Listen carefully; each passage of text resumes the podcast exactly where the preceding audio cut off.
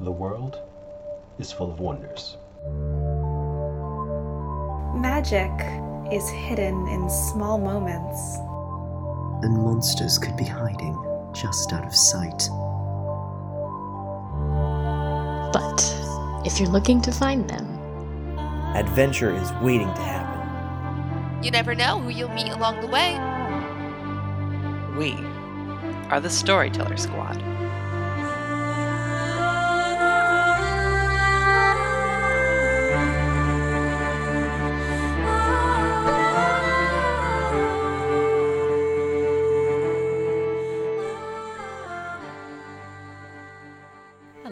Adventurers. Welcome back to the Storyteller Squad. Thanks for joining us for our Monster of the Week campaign. Before we begin, we've got to check in with those heroes. As you can tell, we have no voices currently. It's it's you. You're first. It's oh, you. oh, we're going in order, aren't we? It's in Okay. order, yeah. Oh. well, well, fine then. I can be Hugo this time. Hugo Rashad will be played by Emery this week. Yeah, I, sh- I should probably do the thing. No ghost is going to spell this tragic backstory. I'm Hugo Rashad, and mm-hmm. this is NPR. yes. I love this new format. Still scared of my boss, but I hear the Eastey agency is doubling hazard pay premiums. I'm Agent Lonnie Whittaker.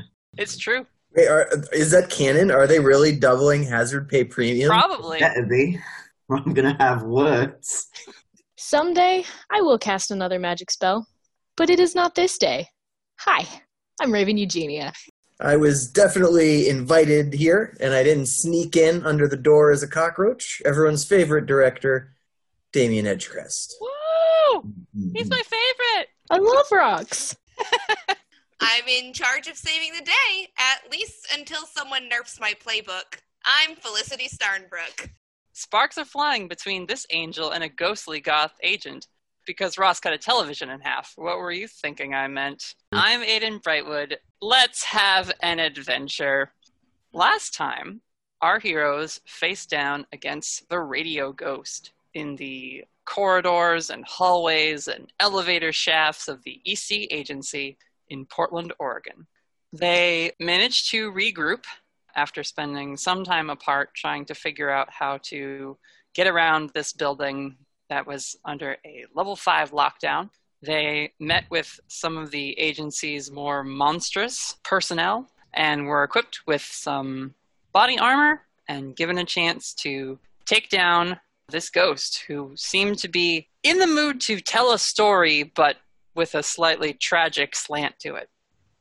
While Aidan and Agent Ross tried to protect the agents who had collapsed after being electrocuted in the lobby cafe area on the first level, the rest of the hunters traveled to Olivia Eastey's office, where the radio ghost was waiting for a confrontation. And it was brief. Felicity uh, dug deep, and you know she pitched a, a one-hit game and banished the radio ghost with her magic, but not before it was able to induce its painful memories effect on her and sent her reeling through some troubling visions before she was knocked unconscious. The ghost banished, the agency seemed to start returning to normal. The lockdown ended, and all the agents who had been zapped before seemed to be recovering slowly. And so, I think we will pick up with a little time having passed. We obviously could jump back if you guys want to like address anything in the immediate aftermath of all that. Skip to Whittaker saying, Holy shit! Yeah. but I think it's fun if we open with Felicity. You have a vision to roll for, don't you? Because it's the start of a new session. 10, 13. You get a detailed vision of something bad that is yet to happen. You take plus one forward to prevent it from coming true. You get a vision, Felicity, of a a storm on the horizon. Dark clouds seem to be gathering. You're actually seeing them gather over Autumn Falls, not the skyline of Portland. You see a few lightning strikes, and you see a heavy rain start to fall, and you wake up hearing what sounds like the cry of some very, very large high pitched wail. This sort of sad, lingering sound. It seems to emit a feeling of loss. You wake up having like that dream as the thing that you remember in between Radio Ghost and hitting the ground. You are in a bed. It's a very clean looking hospital styled room, although you're not sure if you're in a hospital or just a different part of the agency. There are a couple machines hooked up to you, but it just seems to be monitoring your blood pressure and heart rate. And Aidan is sitting with her earbuds in in a long sort of wooden bench with a cushion for the seat, and she's looking out the window and sitting there waiting for you to wake up. Okay, so I'm gonna wake up abruptly. uh, did you hear that, or was that in my head? The yell. I, I just heard you yell, and she stands up to come over and like check on you. Are you okay? Am I okay? You- I feel okay? You feel you feel like physically fine. Okay. Uh, I feel physically fine. what happened? What? What's this room? This is the infirmary. They've been monitoring you ever since you passed out upstairs. I, I don't know. I, I wasn't there. What what did happen? What do you remember? I killed a ghost. I think. Yeah, they said you did something.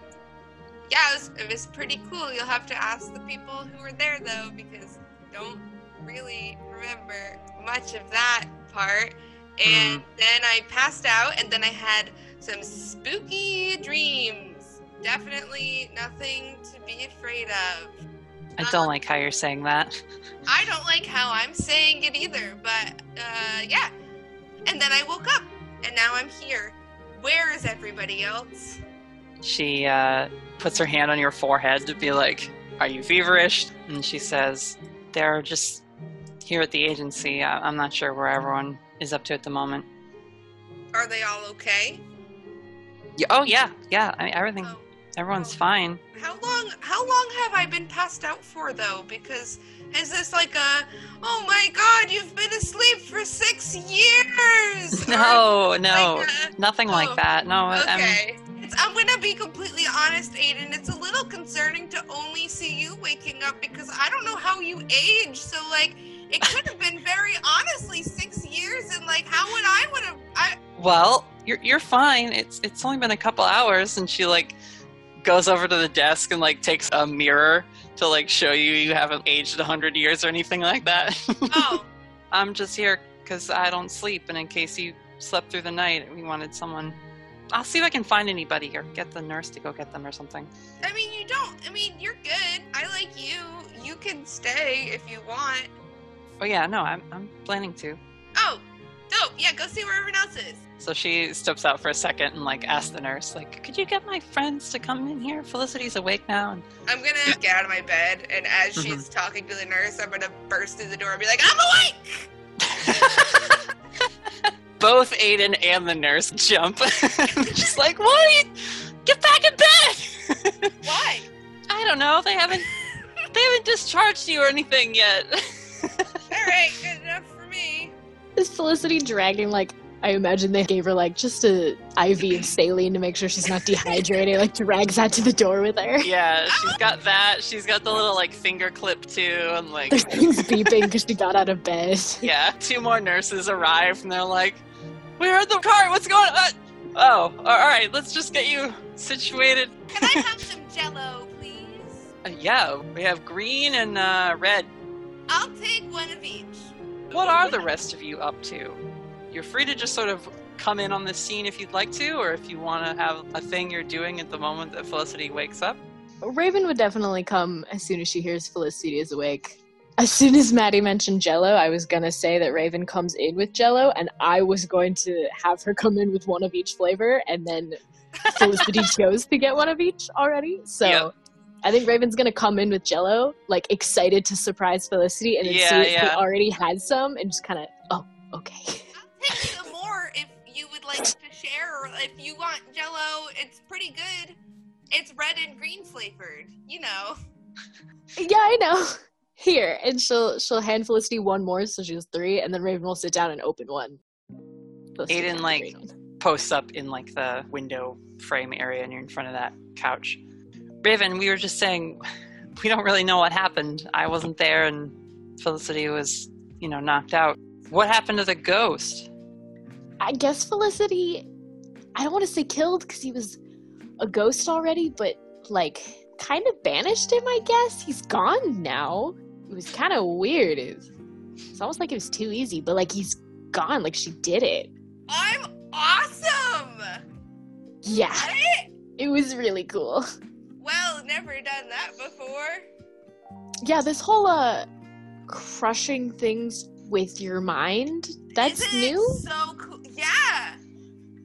It's really cool. And also terrifying, Uh-huh. but really cool. I did it to so many things. Oh, I didn't even tell you guys about when I was stuck outside. I was stuck outside. I crushed an entire turret. A You whole entire. Whittaker walks in the room. Um, yeah. Hello. Raven pulls another jello out of her jacket and hands it to Whittaker. Thank you, Raven. So here's the thing, Whittaker. Here's the thing. I would have died if I didn't completely annihilate this entire turret. I had absolutely zero other options. Felicity, I'm going to be very honest with you. hmm I always thought the turrets were overkill. It's a little bit. It's a little bit. Um, but we got out of there, and then um.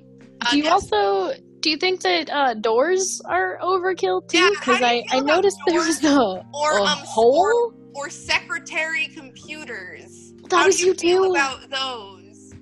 Now, now those I'm actually quite partial to. Well, you guys, uh, it's called open concept. Everything just flows. We've integrated nature into the Eastey Agency by removing the front door. and then we've also changed to using no computers now, back to the old days of pen and paper. Oh, oh I, that reminds me actually. And Aidan like fishes into her pocket, the back of her jeans, and she hands you this little note, Felicity, that just seems to be scribbled on like the back of a sticky note or something. Agent Spiegel said to give you this. Oh, cool. What's it say? You hear in your mind Mac's voice. Hey, little miss. Sorry to take off like this, but Ross has got a bee in her slacks, so we're hitting the trail again. You take care of yourself, you hear? Mac. Oh, it's from my partner. He he helped me kill um the turret and then shot a ghost. he kind of left really quick with that other woman right like right after everything sort of settled down Was she okay? uh yeah she's um i i don't know i think i did something to like make her mad What, did you accidentally stab her while you were fighting static arms? no i didn't actually do much in that fight yeah i kind of just got in the way of the arms and didn't let him hit susie so Those things kind of sting, don't they? yeah it was not fun Mm. Uh, uh, but if you know them i mean just tell them i'm sorry We'll do. We'll, we'll, we'll do. Also tell Susie I'm sorry. We all, we all Sorry for breaking a computer. Yeah. And uh, what's your what's the scary lady's name? That's You Ross. know, the horrifying. No, no, like the real scary lady, the one who like owns the place. That would be. Uh, let me check my notes. Agency. Oh yeah, that would that yep, that makes sense a lot. Tell her I'm sorry for wrecking her building. there's absolutely no need to apologize Good lord. Wow, everyone's coming in at exactly the right time. olivia eastey strides in the room Did you see what I did? Did you could you see it on like cameras? Did you No, I, I was told by my agents here that you performed very admirably, Miss Starnbrook, in uh, Oh, getting rid of that pest of ours and freeing up the whole system. So thank you very much. I'm sure whatever damage was incurred in the process, you more than made up for it by basically solving the entire issue single handed. It's very impressive, I must say. oh, thanks. Um, I definitely have done this before.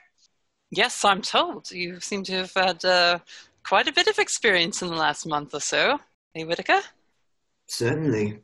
She's one of our top newcomers, I'd say. Raven. I didn't want to interrupt, but Raven definitely has multiple more cups of Jello hidden in her jacket. She's been waiting for Damien to show up because she's saving a green one for him. He figured it's probably not appropriate to offer Mrs. Eastey one. I She also doesn't want her to know that she stole a bunch of Jello, so she's Yeah. just like crunching down in her seat, trying to act natural and failing miserably. hmm Olivia um, turns to you, Raven, actually, and Aidan. Honestly, I'm very impressed with all of you. Seems you were able to respond under pressure quite effectively and handle the situation. That's rare in this field of work, especially from outside the agency. Thank you. We tried. We're a rare bunch. Yeah. Indeed. I uh, must apologize that your first day here at the agency was less than ideal. Oh But- no, no, no, no. No need to apologize. That was so much fun. You know, aside from like aside from the painful memories that are brought up when it touched you. The Sorry, what? guys. The painful memories that were brought up. Are you here now, Hugo? Hugo's been sitting in the corner the entire time. We all jump. Like, oh, oh God, Hugo. Oh God, Forgot you were Hugo! I didn't see you there. Oh, you you know the painful memories you get when it touched you. But aside from that, I mean, it was really a lot of fun. Also, passing out for a few hours probably wasn't the most ideal thing to happen to me, but I got Jello out of it. Well, uh, just wanted to come in and check on you all, make sure you've been properly taken care of. We're getting to work clearing out the uh, loose wires that were dislodged and doing a whole system reboot, get everything all back up to snuff. You, you meant our associate Prithi. They're doing their best to get the, the security system a bit more robust to prevent something like this from happening again. As um, everyone who got trapped down in cold storage, they doing okay? I guess I some of around the infirmary. there's people with heating blankets on them and some folks who are sort of sitting up and just sipping warm drinks or soup norm actually is sitting there chatting with one of the one of the other guys from the floor Felicity hasn't met Norm yet. that's true yeah there's just an abominable snowman in a worker's uniform She's silently like squeeing to herself um, and desperately wants to talk to him, but cannot figure out what to say because she thinks he's the most amazing thing that she's ever seen. he's also like across the room in a wing of this infirmary that you're not in Oh, she doesn't see him? I mean, you could probably make him out or have noticed him as he like walked around or whatever. But yeah, he's not in your little hospital room curtained off area or whatever. Alright, well, and she's planning what to say then.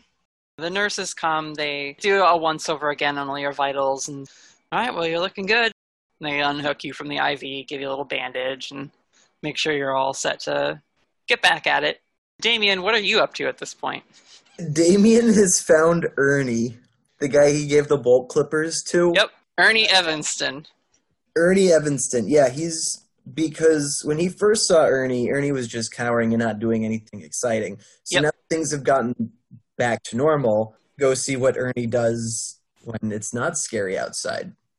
he is in the like call center of the Eastey Agency, reorganizing his desk at the moment because everything got knocked down when he like scrambled under his desk to take cover. Mm-hmm. So Ernie, you're you, you just you hang out in this in this little box. Oh my god! he like hits his head on the desk because he like he doesn't hear you coming. Oh, it's it's you. Yeah. Hi. Hey, Yep, yeah, I was is, uh, just coming to see if you had like a more exciting, you know, life now that you know you don't you're not cowering under your desk. No, no, I don't. I don't like exciting at all. That's why I work here in the call center. I, I'm more behind the scenes, you know, guy on the other end of the line, helping out from way back. Nice, nice, solid. So what what do you guys do in the call center? Uh, usually we field questions from you know, agents out in the field, like if they need a quick Google search, but their phone got eaten by a slime beast. Nice, nice.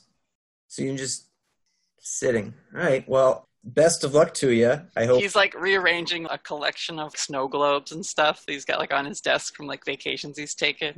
Damien pulls out like a snow globe from his his suit jacket because he's Mhm. In a suit because everyone else is, and puts a snow globe on his desk. Oh, there, there you go. Add to your collection. Oh, uh, thanks. Wow. Yeah, no, no problem. Well, uh, stay safe, stay out of harm's way, and uh, good luck to you. Sorry, I, I don't You- like sitting. Yeah, that's fine. Wh- What was your name? Damien, Damien Edgecrest. Okay. His hand. Uh, he, he takes your hand and shakes it. Glad we've got you around, Mr. Edgecrest. Keep doing what you were doing. Being pigeons and stuff. Sounds good. I feel like calling people. So he's gonna, you know, call, call, meeting up with everybody else. But yeah, once he figures out where everyone is, then he would turn into a green pigeon, like Ernie t- suggested he should, and fly right through, straight through the building. I love the idea of him phasing through walls. oh, yeah. Yep. It's just in a room and it goes through one wall, flies through, goes to the other. Yeah, I mean, you guys are at the agency. Who, who do you want to talk to? What do you want to do? What do you want to see? What do you ask Miss Eastey? She's still there, like in the room with y'all. Damien is interested in getting some people paperwork so that he has a real identity and like a real driver's license. Whether that means, you know, they just One that through their works all file the of- time, you mean? Yes. Okay. Yes. Uh, whether that means they just go through their file of missing agents and pull out one and say, "Hey, you know, you're Jeremy Stockwell. Here you go." Well, who do you ask this of? Probably would have asked Susie at the front desk because the front desk would know where to find the other desks. So you ask Susie at what used to be the front desk, the front crater. She has set up a small laptop on a folding chair and a pillow from the cafe, and she's just sitting there typing. Hello, uh, this is for you. And he hands back her badge. she accepts it, looks at some papers she was just filling out. You can see it was like request for new badge form. Thank you. So I had a question. You guys have a lot of abnormals uh, working here, and I figure that they have some sort of paper trail so that they can drive cars and everything else. So I was wondering if I could get hooked up with one of those driver's licenses and passports. Well, some of our more unusual employees uh, don't leave the campus for obvious reasons, but I think for you that could be approved. Here, and she like from her stack of papers pulls one out and slides it to you. Fill that out with whatever you want your information to be, and I'll get it filed once I have a desk. Sweet birthday. Oh man, that's gonna get really. Zodiac is so important. I am gonna need a second set of eyes on this one. I am gonna mess this up and wind up with some sort of weird combination. The good news is it's probably going to be a day or two before we're back up to 100%, so you can take your time on it. Okay, good. Yeah, yeah. I'm gonna need. Whew, I'm gonna need help on this one. Uh, but thank you so so much. Like it's a test. She, she says, uh, Like, I, I, I can't. I'm allowed to get help on this, right? I don't have to take this myself. So yeah, no, uh, I'm a Virgo. just like, just, she like suggests, she's like, eh. Okay, well, Virgo thing to that's say. one. That's one vote for Virgo. Let's put a little tally mark on the side. But perfect. All right, so I will. I will fill this out. It's like a, a form for creating a false identity for when an agent needs to go undercover. And it has all the like fields that you can fill in with information about an identity. And since you just want one, period, if you fill it out, she'll be able to get you the proper IDs and, and stuff. It won't like give you a credit score, but you'll be handed a driver's license and a, a card with the right name on it and, and stuff. Well, that's fine. Damien's seen cars and driver's license. He hasn't seen a credit score. Yeah. Don't worry about crossing that bridge. Damien will take his form and head to the group to figure out what uh, what his zodiac is.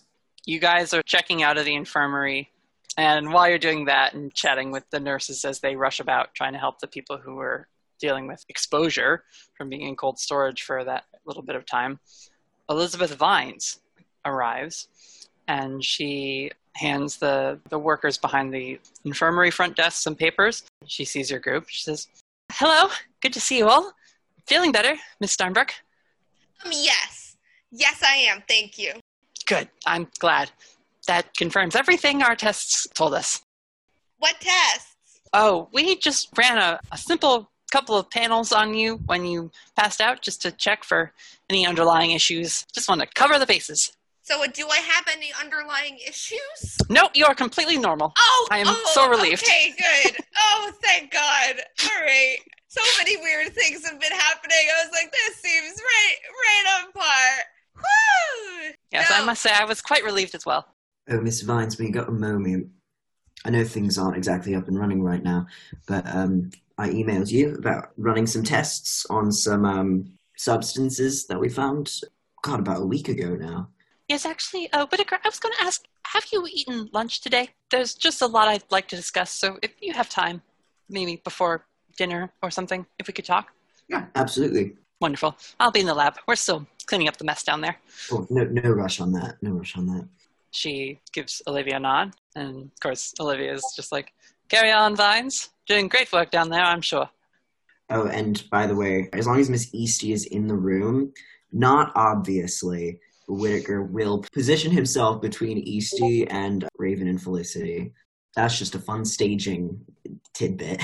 Meanwhile, Um, Damien's just mimicking Olivia. oh no! Oh, God. so, what are you doing? Oh, just like standing, like whatever her pose is, that's that's how he's standing. Mm-hmm. You're wearing the pencil skirt, Yes, got the little director badge or whatever. yeah, it's it's like you know Willem Dafoe, but like dressed up in her outfit. We're not licensed to use him, but like his stunt double is is fine. I have a quick question for Yes. uh, the keeper. Has Miss Eastey lied about anything that she said since she came in the room? Because Raven could question. tell. I didn't think so, but I just remembered that's like a passive ability she has, and I just wanted to check. It seemed very on the surface. You guys did great. That was surprising. Cool. Yeah. Like it didn't seem like anything, but like I said, I just remembered. Yeah, no, she just She seems knows very, uh, very impressed with your abilities and your ability to uh, act under pressure. Cool. I'll try and uh bring it up sooner next time so we can actually if she's like giving us any No, that's fair. information. I'll, I'll just try to remember that you have that thing passively going on. You know what you did pick up on? Well, this would depend on when you came in the room. And maybe I'll just say that you, you pick up on this in general. Aidan is super distracted. She seems bothered by something. She's sort of like focusing all that nervous energy towards sticking close to Felicity, but like there's something off about her right now. Excellent work, everyone. I have to commend everyone on how well you all acted under pressure. The Eastey agency was lucky to have you nearby. Olivia smirks. I imagine it'll be quite busy, Whittaker, but do check in with my office before you leave the building today. And so she bids you all a good afternoon. If there's anything you need, feel free to reach out. Whittaker has my number. Oh, um, And, uh, actually, Miss Eastey, there is probably two things, maybe three things that I need. Can I please request a computer and a computer chair with like a Christmas bow on top? And I need to go speak to the costume lady about my grandma suit. What's what's your sign? Hi, Damien. What do you mean? Oh, this is this is for everyone. I'm trying to figure out what I want my sign to be. So I need to see what everyone else's sign is, and then I just go with the most popular one. Uh, I think by um by its nature, it's not really something you can decide.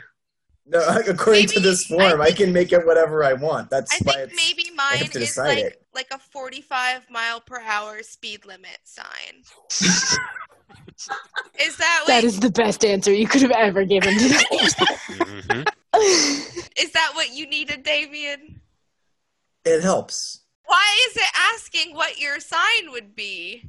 Well, I mean, otherwise I'm just like picking a date, and people really are you know, Ah! gonna ask me Yeah. when my birthday is, and then they're gonna form Oh, opinions of me based oh on like that. stars. It's, So, like, um, yeah, I don't want to pick a bad one. Oh, okay. Not. Scorpio. Nobody likes those. Well, my birthday is February 20th. So basically, what that means is that I'm right in between Aquarius and Pisces. So I'm a little bit of both.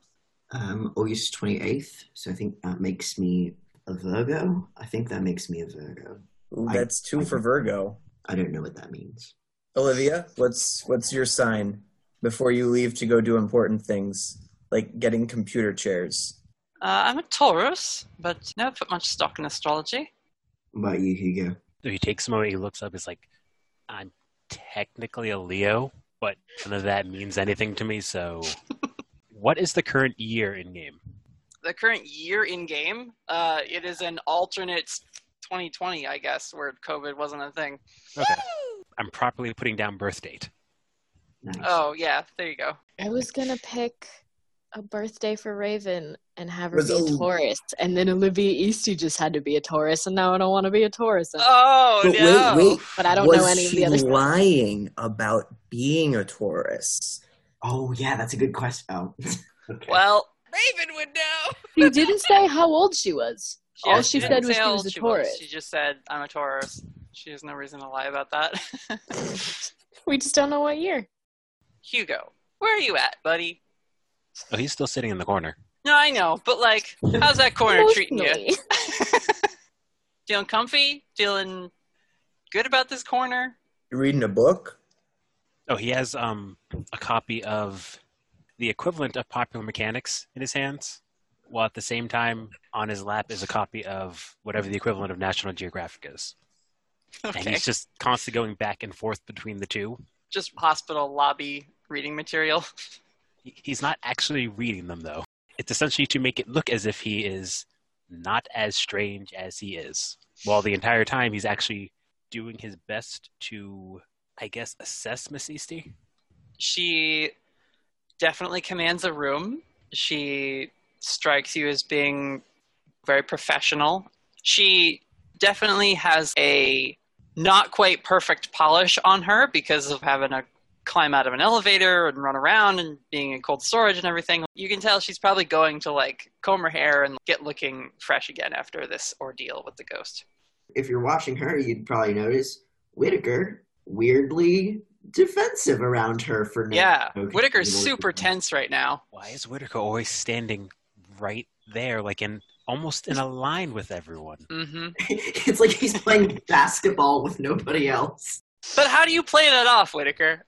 Well, I s- well I assume Felicity and and Raven aren't actually moving that much, and Miss Eastey is not walking around the room that much. Yeah. So it's it's just like a casual positioning. Like he'd Mhm. walk over to the reception desk to get like a pen or something. He's not directly in line at all times, right? It's just Mhm. like Miss Eastey moves and he'll maybe like walk over a little bit. That's catching your eye, Hugo, for sure. I think you also can probably tell that Aidan is bothered by something at the moment. She, she's not like chiming in as much as she normally would. Raven, Damien, Felicity, any fun personality triggers coming off of you guys? What's your surface vibe? Uh, Damien definitely commands the room. The one, Raven's still hiding jello in her jacket, Oh so she just vaguely looks a little uncomfortable. A little uncomfortable, and her pockets are a little bigger is than excited before. as always. She always wears like an oversized, bulky jacket anyway, but you can Oh, tell that's she's got like her hands in her pockets because she's trying to hold them in. She's given away Wow. most of them at this, This point, is- but there's at least two or three. This is a, a new side to Raven's character I hadn't considered, which is abuse free samples, Raven Eugenia. Not abuse. She got them with the intention of handing them out to everyone in the of squad. sharing. It is approaching the late afternoon, early evening. It's five o'clock, but it's the summertime, so it's not like dark out right now. So Whittaker, you've got to go get lunch with.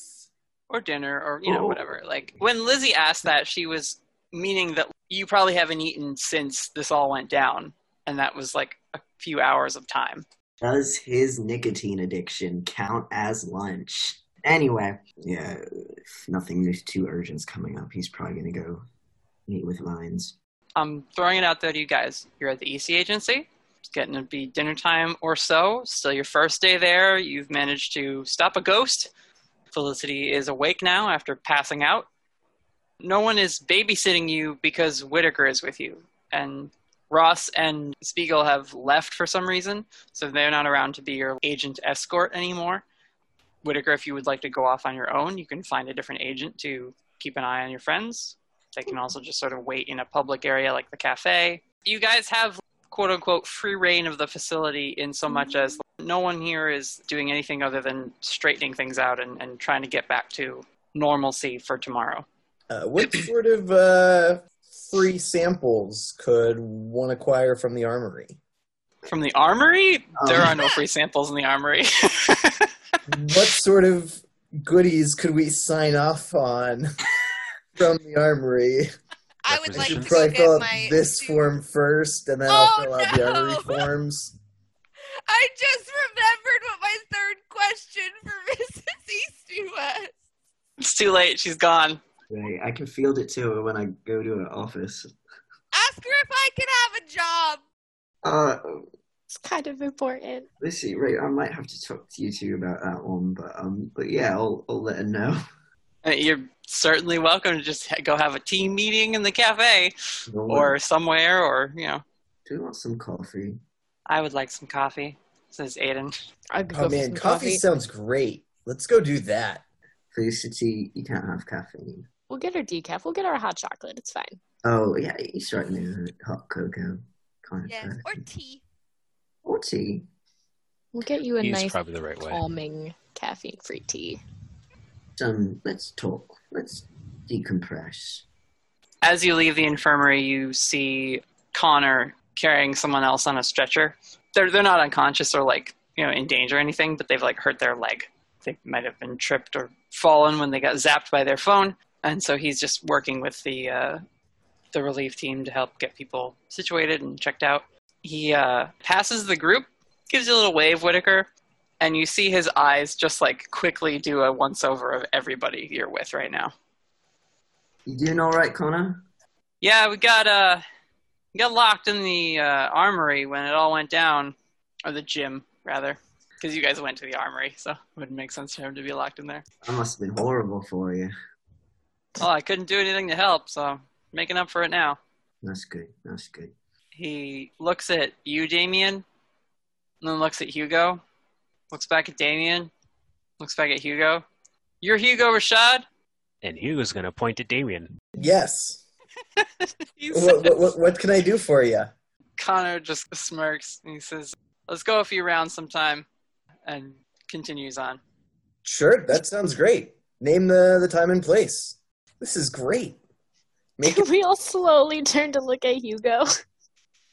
If someone you don't know comes up to you and says your full name, yeah, no, no.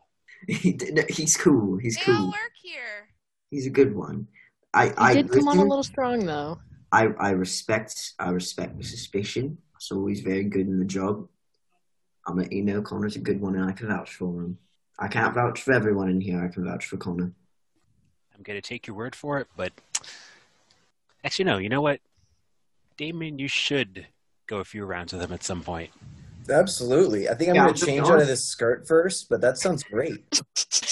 I, No, Still you wearing the pencil skirt. keep the skirts. Skirts are very, very combat efficient. Skirts are so badass.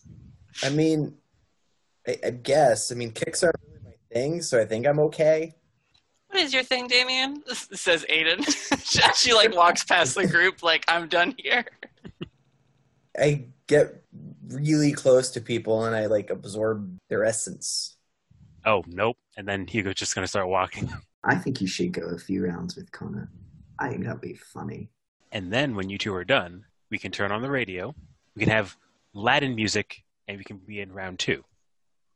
All right, all right. I, I like the stage we're setting here. This is Right? fun. So you guys we are gonna probably go. go scope out the gym and make sure they have the appropriate speakers set up. Do you fly have to do that, Damien? Oh, Damien's completely on board with uh, going a few rounds with this guy. Well, not Yeah, right okay. now. Not right now. He, he Yeah, said yeah. sometime. So you guys head down to the uh, the East Agency Cafe. You're able to acquire drinks. Fortunately, most of what was damaged in Ross and Aidan's fight against the Ghost Arms was a lot of the like LCD menu screens. They're not really taking custom requests, but they will be happy to give you some coffee and point you at sugar and creamer. You can see some of the menus have obvious large sword gashes in them, and one of them is like hanging on the ground. It's been cut in half, and like It's like the, It's- the end of the the Avengers. Like the scene of them in the broken shawarma. yeah, yeah, yeah. Like there's someone like sweeping glass. It's just like calmly cleaning up. Damien pulls out a sword and smashes one of the already smashed One of the already smashed ones. He's just making it worse. Damien, Whittaker's gonna fucking grab him by the shoulders. What Yeah. are you doing? I think Aidan also will assist in stopping you from doing this, Davey.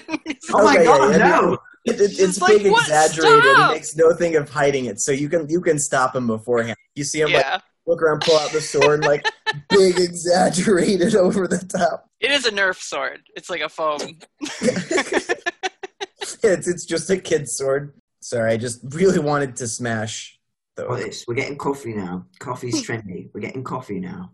Uh, when Raven gets like some of the coffees off the counter, she's gonna slip a ten dollar bill in their tip jar and just mouth thank you at the employees behind the counter cleaning up. yeah. I'm so sorry. I'm I'm so sorry. it's just like put the coffees in the tray and try and get out of their way. She understands. Is there anyone else sitting in there, or is it just us?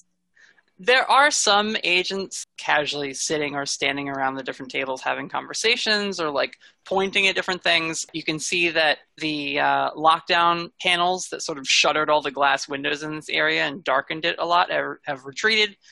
And so you can kind of see the sun sort of approaching sunset, not quite there yet, as it uh, is sort of just above the tree line in this forest that you guys are in. And for atmosphere purposes, I have picked a location in Portland where the East Agency is located. It is in Forest Park, which is a neighborhood that has a park of the literal same name, which is basically just a big nature preserve with trails and hiking spots and stuff. And the East Agency is sort of tucked away on this park land so that it is out of the public view, but has a big enough compound and enough land that they can build places for the agents to stay, a big garage, have an airstrip, and, and everything there. It's quiet out here. Like there's no noise from the city at this point because it's all being muffled by the layers of trees. Folks, I'd like to formally apologise. Uh, while I obviously had no uh, delusions that the Eastey agency was the safest place on earth, I certainly did not expect a scuffle on day one. That was um, complete oversight by me, and uh, I am very sorry you all had to be put in danger like that. How are we feeling? Does this kind of stuff happen often? I wouldn't use the term often. Is Whittaker lying? Whittaker, the, the appropriate response here would be not no.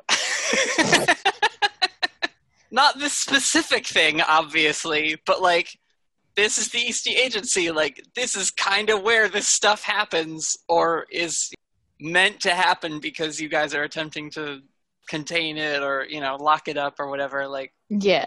Because, like, obviously they're prepared. Like, they have the turrets, they have the lockdown doors and stuff. yeah, But like and Raven's and trying this- to get a feel for, like, is this like a weekly or a monthly occurrence? Or, like, is this a yearly or, like, every 10 years it happens at this scale? Yeah, why don't you know. investigate a mystery, Raven, and the mystery That's- being like Like, a great idea. status quo of the Eastey Agency. That's a 10. Uh, if you want to ask any of those questions, you can, but I'm also going to start just subbing that in as like a general read of situations, Um, which are not bad because that's its Yeah. own role.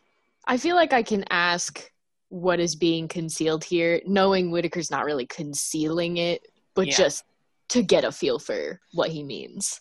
Based on Olivia Eastey's reaction, Elizabeth Vine's reaction, Mac and Ross's reaction in the moment of the actual crisis, and like now all the agents who are just sort of picking up where they left off and fixing things and patching drywall. No one here is as phased by this as a normal person would be. So you get the sense that, like, yeah, Radio Ghost, that was weird and scary, but this is the life these people have all signed up for. And so they're not as freaked out by the agency being taken over by a hostile apparition as, Okay. say, any normal person who hadn't lived this life already for a while. Yeah.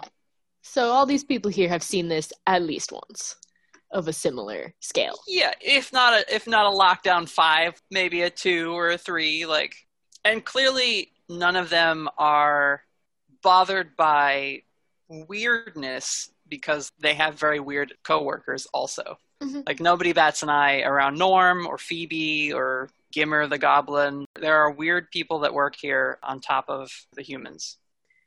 I guess I get a second question, but I don't really need it. That's like everything. So, check in, just go around the table. How you're feeling, Miss Eugenia? Fine now. I mean, we all survived. We got through that. Honestly, wasn't that bad. Thought it was going to be a big brawl at the end, and Felicity kind of took care of that. So I, I'm fine. Yeah, Felicity. You got any? You got anything you want to tell us? Like anything at all? Like what? Listen, it's just kind of a bigger explosion every time, and I just, I, is is there any any insight into your massive brain that we could have to help better understand the extent of your abilities? Do you just like touch just- things and hope they explode?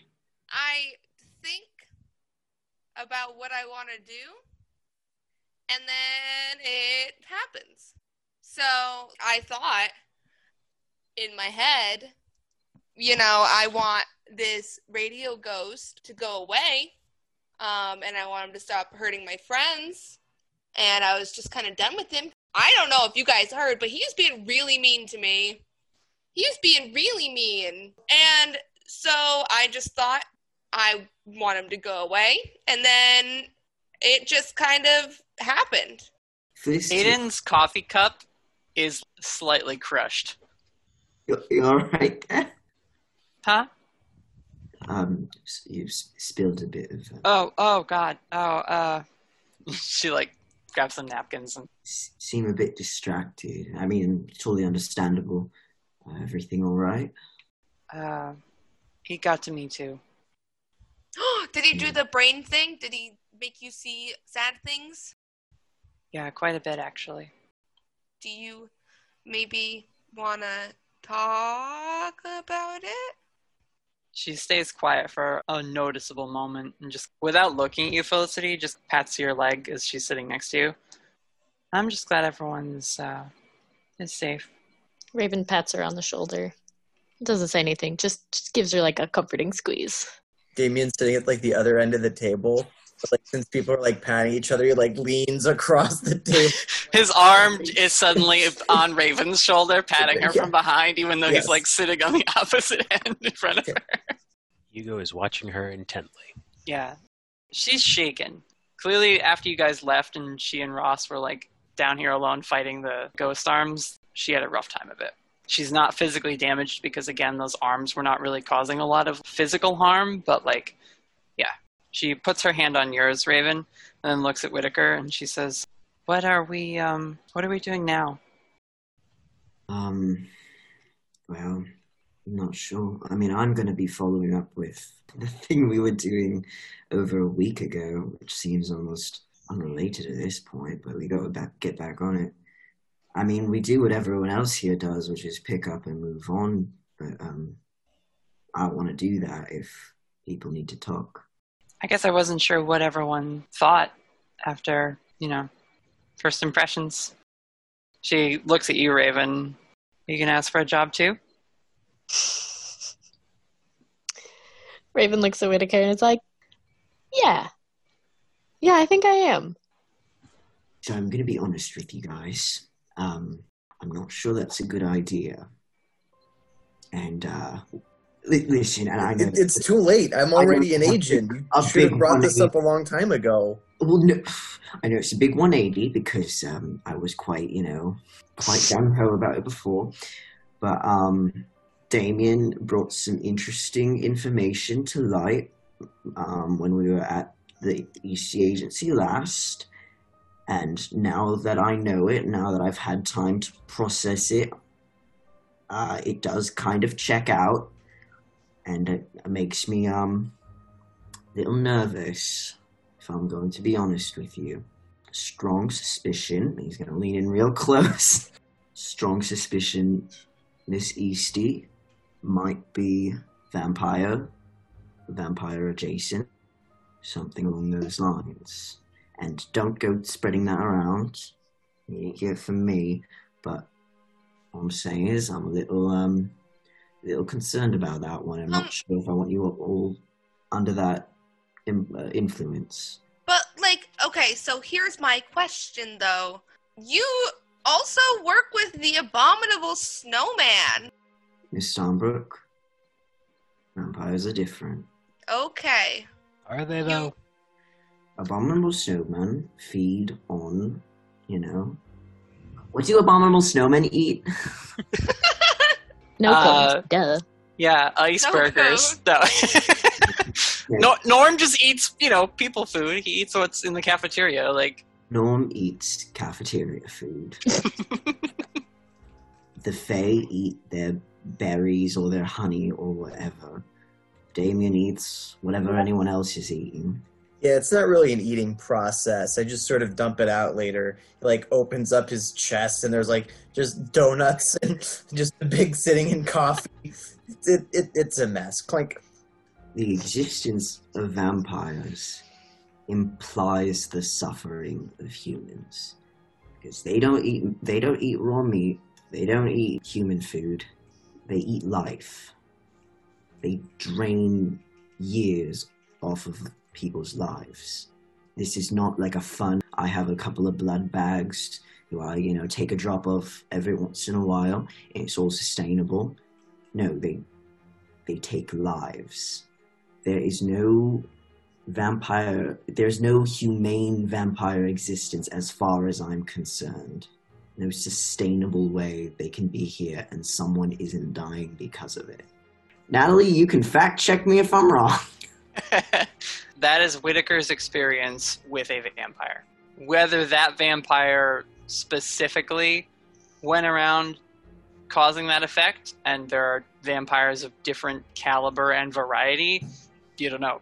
Yeah, I'm I'm with Whitaker on on this one. It's way too dangerous for everyone to join up. But also, she definitely has great style, and I want to be just like her. He goes leaning back in his chair, kind of chuckling a little bit. No offense, Agent Whittaker, but that's an interesting line to draw. It's just the one I know. She seems so nice. I've always considered her to be a nice person. Who says she isn't? Well, all I'm saying is if she's sucking years off of people's lives, it doesn't really matter how nice she is. Having a good personality does not make you a good person. We can investigate the situation further. I don't want this. I don't want my um, fears to become your fears if it's not warranted. But What do you want to do about that? I mean, she's your boss. She runs this place. I don't know. I I came back so I could find out more to see if it was actually as I feared and if things are actually going wrong that I don't know about.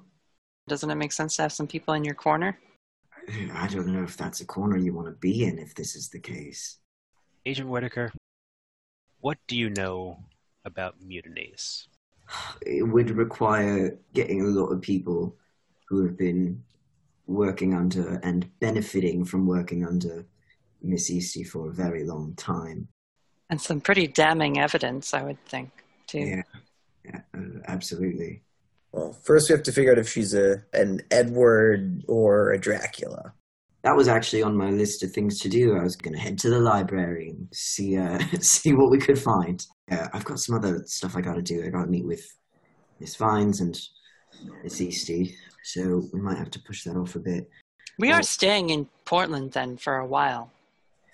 Yes, yes. I didn't expect us to stay very long, but um, things are piling up a little bit quicker than I anticipated. I can drive you all back if you don't want to stay. That's fine. Oh, we can totally go clubbing. It's fine. I'm down to stay. Yeah, we can call out. They've got people at the Maple Leaf. Yeah. It's a sleepy town. I'll have to call my mom, but I feel like she'll be fine. I told my parents I'd be away for at least the weekend, so they wouldn't be worried. Yeah, yeah. Well, um, there are some good clubs out there. If that's something you'd like to do. It is. It's just oh, we've been in like a quiet town for so long, and I just want to be around a lot of people. We can go clubbing, Damien. I've Yes. never been. Fantastic. Stay close to Miss Eugenia, please. Don't worry, we'll we'll we'll be safe. Do you want us out of your hair then? We'll go check out the nightlife. Yeah, just text me, let me know where you're going, and in case we need to meet up later. Um, In case you have any not- recommendations for nearby Uh, clubs. I would be clubbing, of course. Right, obviously. Obviously. Mm. Not, um, yeah, anyway. Well, uh, do we take your car? Do we get a car? Is there a bus? Uh, you can take my. Oh, actually, is there a bus? That's a good question. Doesn't Uh, Portland have a really good public Portland has a really system? good public transit system, and the East Agency would have like a shuttle that you could take to downtown or somewhere. Where are we staying? Should probably figure that out before we. Yeah, that was had kind of what Aidan clubbing. was like questioning. So you guys would think about like where are you going to stay? There are rooms here. I mean, I understand if you don't feel safe staying here. That's perfectly reasonable. Um, but there are rooms that you could uh, stay at here. There are some hotels farther in Portland, uh, which uh, I can pay for if you need. Do we have to pay if we stay here? Uh, if you, if you guys want to stay as guests of the agency, there are cabins that are like set up as sort of a company dormitory, but they're like separate buildings. Five or six agents will be assigned. This is your cabin. You've got a living room, a kitchen, and like a room for you to sleep in when you're here in town. Um, are we gonna have a big group slumber party? I'll send you guys a picture. I was looking at Hell Portland yeah. real estate and was like, I gotta design the East Agency. I think we're having a sleepover tonight, guys.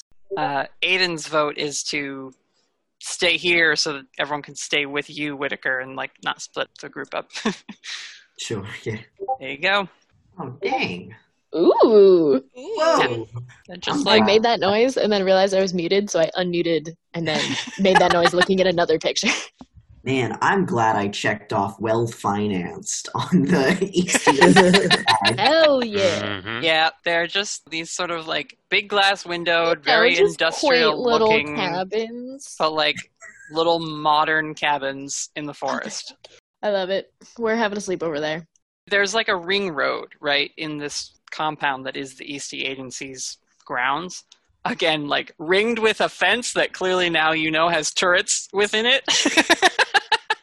but like, you know, there there's it's it's a little you know neighborhood almost within the woods, and all these cabins are just spaced so that the trees kind of mask them as soon as you get a little ways away. Should have told you guys to bring bathing suits. I'm so sorry. I forgot there were hot tubs. Right, the East Agency pools.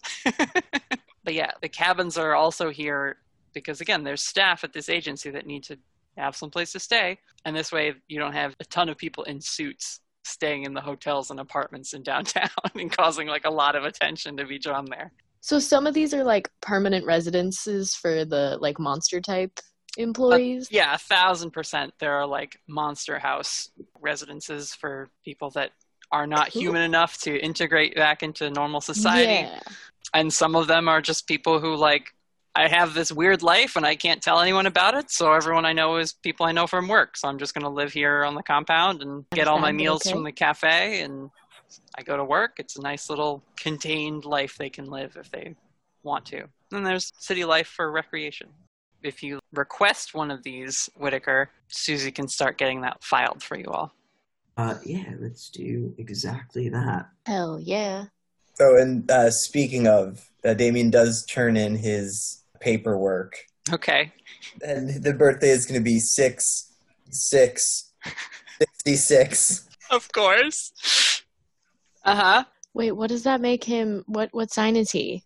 Ooh, Be whatever June is, right? Is he a Gemini? Oh, I hope he is. I hope I he think- is. yeah, I was gonna suggest Gemini for Damien anyway, but like, I jokingly said not to be a Gemini because that's what I am, but honestly, it works. yeah, baby, that's a that's a Gemini. there you go. Hell yeah. All right, yeah. Susie takes your paperwork, Damien. She says, "Yeah, looks in order. I will uh, work on getting you." Angelo Edgecrest. Mm. Aidan gives you a look when you say your middle name. That's a good one. I will try and have documents ready for you as soon as possible. Thank you very much. Also, Susie, I know you got so much on your plate right now, and I will send you a fruit basket later. I actually have nothing on my plate, and she's like sitting there on, on like the folding chair pillow. so, what oh. else can you pile on today, Whittaker? I don't suppose if you'd be just so kind, uh, if we could get uh, one of the guest cabins signed up for for um, the six of us. Ah, okay, something I can actually do. Yes, I would love to do that. Sure. she like, has like a little box. It's filled with RFID cards, and she like takes one, runs it through a little card swiper that she has, and hands it to you. That will get you into 12J. Thank you so much. S- Susie, Yes. Susie, hi. Um, do you remember me? I'm the one that crushed your computer. I don't think I will ever be able to forget you, Miss Starnbrook. I have great news for you. I'm getting you a present. Oh, Yep. Um, I have no idea when it's coming, but it's it'll be here and it'll be great. Two to three business days, probably. Two to three business days, probably. and I'll know that you sent it when it gets here. Yeah, because it'll have a big bow on top. I should have known. Thank you so much. I'm sure you'll love it. It'll be good. Yep, I'm sure I will. Poor Susie. Um, she deserves more than a fruit basket. We gotta do something nice for her. yeah, I got her a computer. Yeah, but she's afraid of you. She's a little afraid of all of you at this point. What? What? Huh? Not Hugo, surely. well, to be fair, he said one sentence to her this entire time and has been running around with the group that came in on the day the ghost arrived. So Guilty by Okay. association. She probably Yeah. doesn't trust him. What she's if just Hugo, wary of like, all of you. What if Hugo like just rolls his eyes and like you know points like these guys? Am I right? Instantly trusts him. Do you, do you want to have an interaction with Susie Hugo as long as everyone Nope, else not gonna is? do it. Gonna skip over it for now. good. All right. So Whittaker, you give them the keys to the Forester. We got to figure out what specific model of car you have. It's it's truck. Uh, yeah, Uh, yeah, I t- yeah, yeah. When you picture pickup truck, that's It's the that's um, what it is. It's the It's it's, the it's cyber pickup truck. truck, but with like a back seat. Yeah, with like the the full cab. And Did we establish that it was white? Because I always picture it as white for some reason. I, I don't know if anyone ever said it. I always just No, saw it but as Damien classic definitely black. leaves white fur in the vehicle after jumping in. He turns into a dog to stick his head out the window and definitely leaves fur in every one of Whittaker's vehicles. Mhm. Least you went. At least you sprung for the leather seats. yeah, God. yeah, I give him the keys and I say, don't let Damien and don't let Felicity drive. Who do you give the keys to? Uh, whoever catches them. Felicity catches them. Oh, we should I- roll Should we roll for that?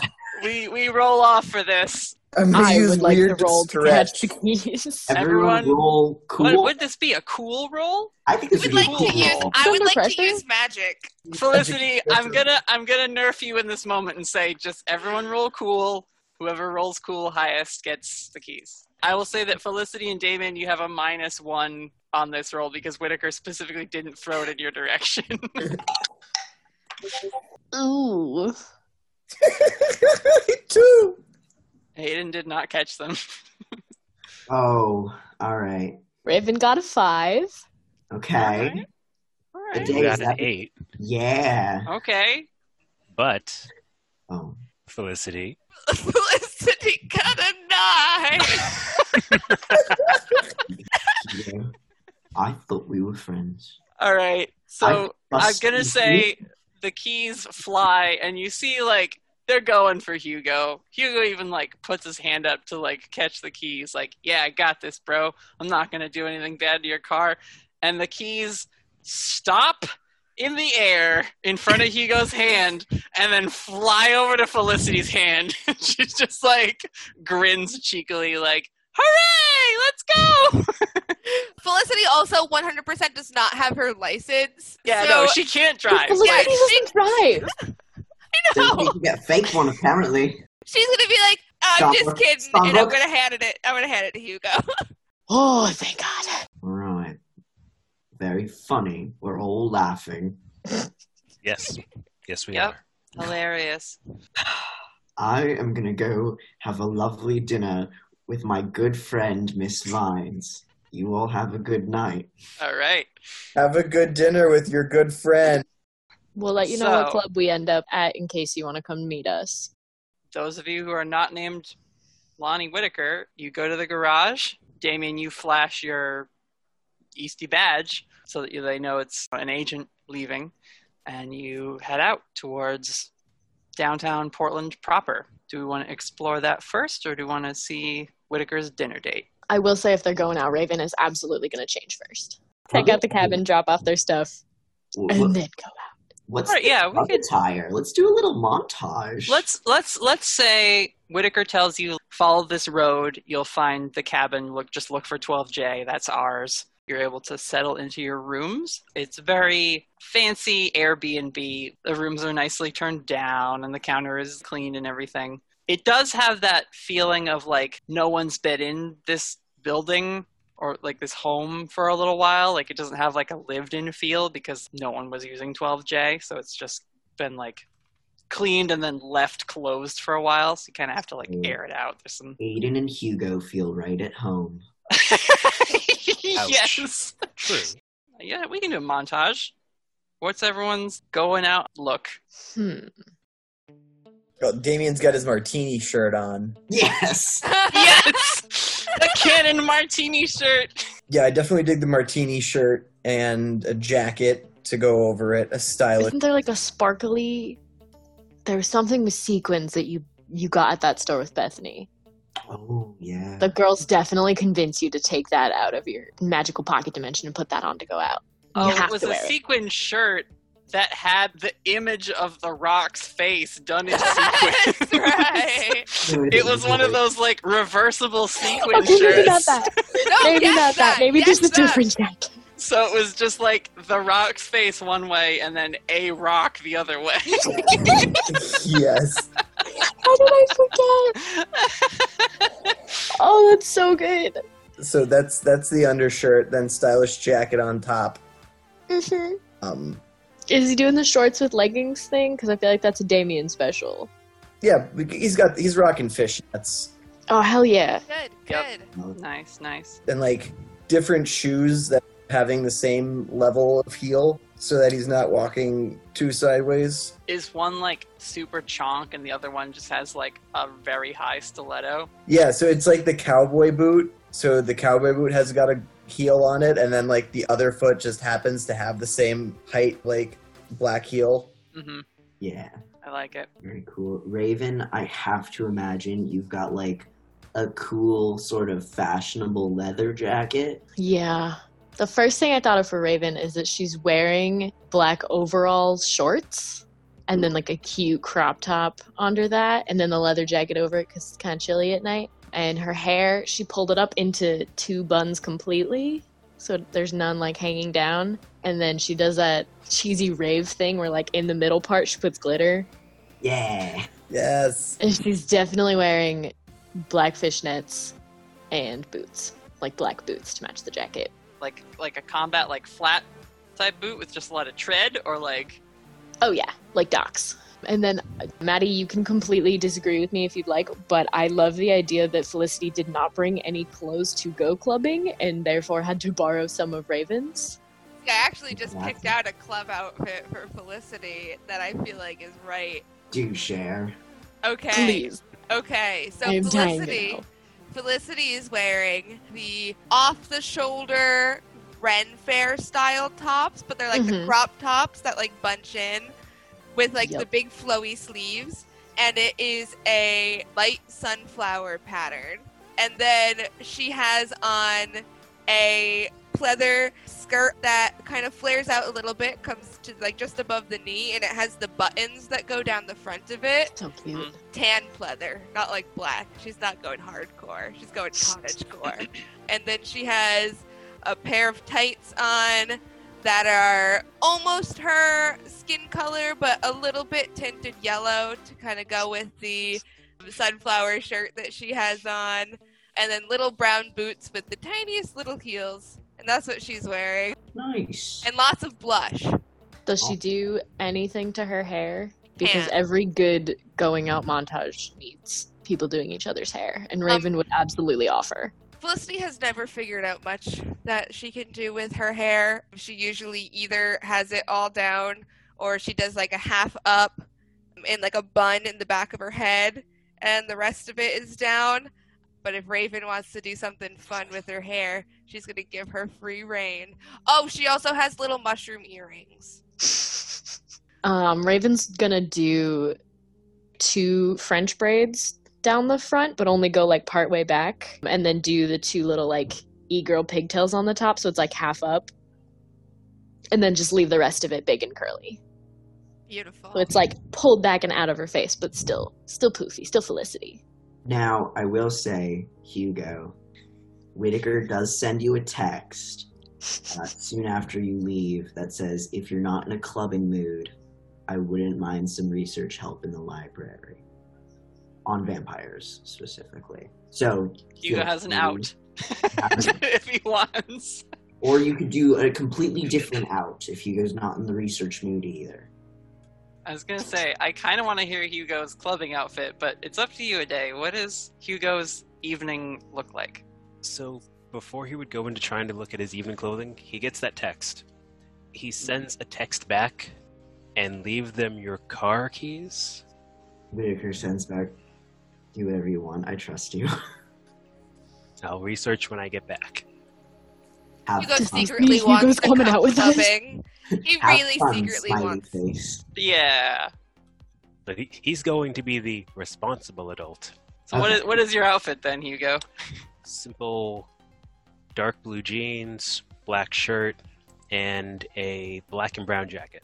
Can everybody write down their their descriptions and put them in the chat, or, or put them somewhere for no Yeah. reason at all? For no I've reason at all. Oh, I'm stealing clothing from a music video because Oh, yeah. Oh, nice. yeah. So you guys are all like getting changed and everything. And Raven, you said you were like doing Felicity's hair. Mhm. So as you're like finishing up there, Aidan raps on the door frame, kind of pokes her head in. Are we gonna? Oh, oh! Did everybody change? Raven's like gently putting a little bit of gold and like rose gold glitter into Yeah. Felicity's part to match Raven. All right, I'll see what I have. And she like then leaves to go back to her room. Raven just calls out the door and is like, "You can raid my suitcase if you want. I brought extra." and she is gone for a minute another minute and like comes back and she's just like i don't think i brought anything appropriate Check my Oh. suitcase. I have a dress in there you might like. All right, so Amy what- opens what up do his you- suitcase too, pulls out things. so she having not done clubbing in any like recent amount of time is just like i have no idea can you just help me please Raven's gonna hand off the glitter. She's gonna Raven's gonna start to hand the glitter to Felicity and Damien, and then think better of Thinks it and better take of it it. back and close it and take it with her. And then she's gonna she's gonna go to her suitcase. Raven definitely she knows about the club scene in Portland and definitely brought enough clothes. a lot yeah yeah, brought so much stuff. But I think I think she kind of anticipated that Aidan wouldn't have anything to wear. And so I'm basing this off of a, a dress that I bought recently, but I'm gonna alter it a little bit. So it's uh like a plain black dress, and it's got short sleeves and kind of like a high neck, not like a turtleneck, but it's it's not low cut at all. Um, and it goes down a little bit past the knees. She's gonna hand her some black tights, just like solid ones, and then she's gonna hand her like a corset belt. It just like snaps in the back, but then like laces up the front just to to make it look cute. And then maybe like a A scarf or necklace or neck piece to make yeah. working, or jackets, perhaps. Yeah, Something- she'll leave that up to Aidan if she wants to wear her own jacket. Kind of. she she'll run back to her room and she has like a like a dark maroon leather jacket Ooh, because of that, Raven's gonna dig through her suitcase again and pull out some dark red fishnets and hand them to her and be like, "You can put these over the tights. It'll look super cute, but it's not like too much. Try them on. If you don't like it, you can take them off. Yeah I think are- they'll they'll look really cool. okay Hell yeah."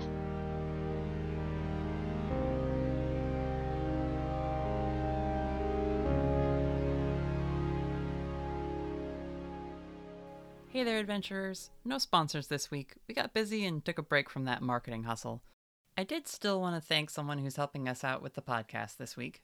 Alexander Nakarada, hope I pronounced that right, of Serpent Sound Studios, is the composer behind some of the music we used in this episode. They have over 300 songs in their library of royalty free background tracks for YouTubers, filmmakers, game developers, and yes, even us humble podcasters. I know a few folks who use their music for adding songs in post production, and it's no surprise why.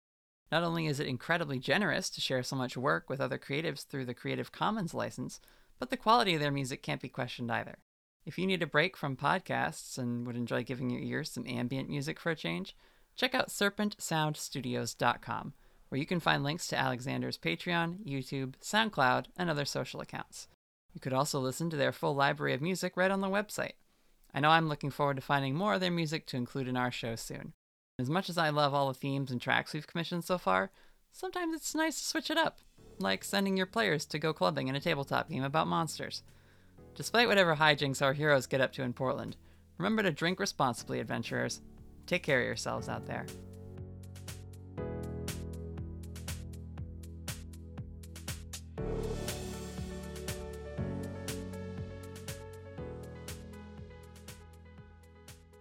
Agent Whittaker, you meet Lizzie Vines for a meal. Where oh. do you do this? At the cafeteria, can I Uber eat something? You you could totally order something. You could like grab some food and go down to the lab. I'm gonna order um some food from a nearby sushi place that we both like. It gets delivered. You manage to meet up with her. When you arrive with a bag and chopsticks, and you're like, "Hey," she uh, stands up from the panel that she's working on, which is the one that like exploded when the training session got interrupted. I think that's enough for today. Everybody, check out. We'll finish this tomorrow. Go get some rest. It was a rough afternoon. And once everyone is gone, she goes over to the lab doors and uses her card access to close them, and you see it locks. And as you guys tuck in, she says, So, I know today got a little crazy, but I hope you're ready for it to get even crazier. All right, consider me prepared. I didn't get that many readings off your new friends, but I wanted to tell you what I figured out about your green friend. All right. And she takes out some papers from a folder and sends them across to you. They're very complicated. There's a lot of graphs and analysis information and stuff on them. But there are a couple diagrams, and she points at one, and it's of a double helix. How's your biology, Whittaker? It's um I graduated high school. Good enough. DNA, right? I do know that one. We, in our DNA, have proteins that pair together. And there's only the four of them. Now, we analyzed the substances that we removed from your friend Damien, and they they resemble a, a mucus, a, a pretty standard organic slime. Then we put them through more and more stringent and involved testing, and it's truly baffling, Whittaker. His DNA has 12 base pairs. All right. Very different from humans. Three times as different from humans and literally everything else that is living on the planet. Well, all right.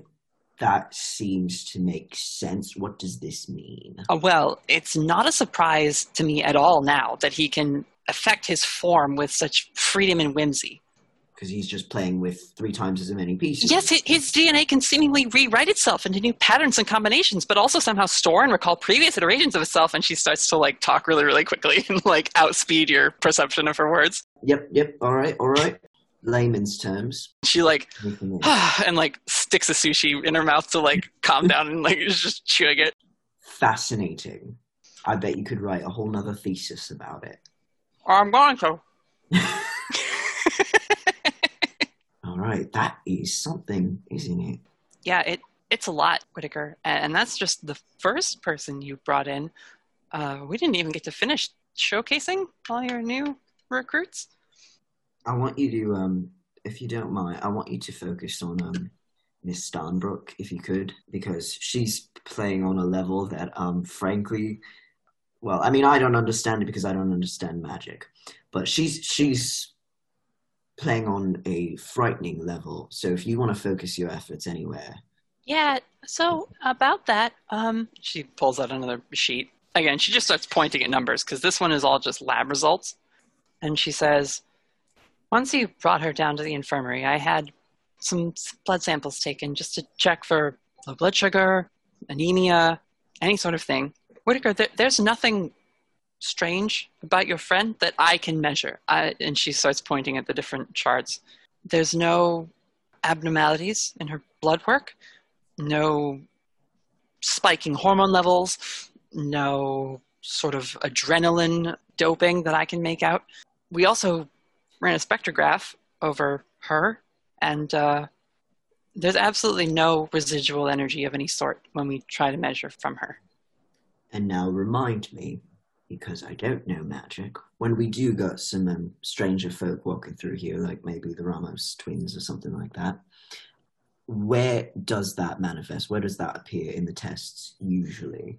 Usually, there's some sort of either a temperature spike, a, a radiation, you know, not in the nuclear sense, but in the you know just radiating a type of energy or or electromagnetism or something. Even Marissa is psychic. Uh, I don't like to use that term because I don't have a way to explain it yet, but it is measurable when someone emits that sort of ability. And with Miss Starnbrook, it's like she doesn't have magic until she does. And then it's off the charts. And it baffles our instruments. So it's coming from somewhere else then. And she like points at the sh- like crushed dummy down in the training area. Oh God, um, sorry about that. I heard she did that something outside too, and the front door. Uh, yep, sounds about right. And uh, evaporated an entire radio ghost from the sound of it. And as I understand, you've never interacted with any sort of power that behaves like this before. Not especially.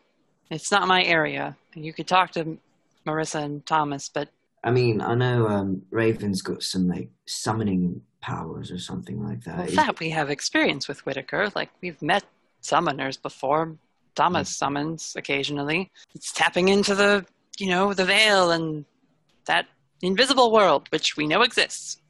Does she also um, radiate energy, or is that, or, is that not included in the summoning? Well, we can measure the trace energy being created by the creature that she's summoned, Sure, sure. and certainly observe its effects. I mean, it seems to be a, a sharpshooter of some sort. I'm wondering if maybe, not that I would be the expert on any of this, if uh, Miss Starnbrook is, if she's just summoning magic from somewhere else, something that she doesn't have, you know, within her. I, I don't, I don't know. You probably have to ask her, though I don't think she knows either. It was very clear to me during the test that she has no idea what she's doing, which is almost more terrifying. In fact, it is more terrifying, I can tell you that. She Yeah. freaks me out, Whittaker. Hey, hey, Miss Vines, she freaks me out too. And that's something you and I share. And she like cheerses you the sprite that you got her with the came with the sushi. the sprite cranberry. Good news. I don't know what any of this means, Whittaker. I know that whatever circumstances made Damien, they're more advanced than anything we've even come close to imagining as far as projections on how evolution fosters life. Well, he's kind of from a different playing field, though, isn't he? Well, yes, but see, we've never actually been able to get a sample of anyone of his ilk. Right, right. So, do you think? I mean, I, it would be hard to say. Do you, uh, a sample size of one is not really a sample size, but do you think he sort of represents the uh, the population of where he comes from? I have no idea, but if you can find me a second demon to test, I would love to. I won't go looking, but I'll let you know if I stumble on one. wow. Well, this has been proper enlightening, hasn't it? I just thought I should let you know what you're walking around with and driving in your car. I have more questions than answers. I'm going to be honest with you. Welcome to science, Mr. Whittaker. Yeah, no, that does shine a bit more light on the subject, if nothing else. Wow. I've actually a question for you that might be a little easier to answer. I hope so. Um, how much do you know about vampires? Mm, there are a few old reports in the agency database, and what you told me about them. That's about it. All right. We d- don't get a lot of reports of them, do we? Not really. They're sort of a. They're either very good at hiding or they've just been wiped out. Yeah. Well, you know, I'll uh, I'll check out the library, see what I can find. Are you working on a case? I'm uh, just sort of investigating something for a friend.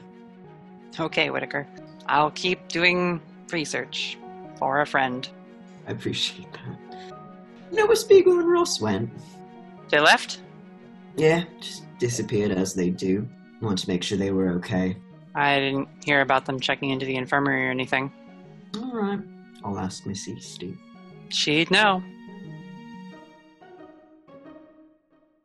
I just want to set this up because this is an interesting situation. You guys have the whole of a real ass American city to now go explore if you want to. And I don't want to like railroad you into like, you go to this bar and things have like, tell me what you want to do.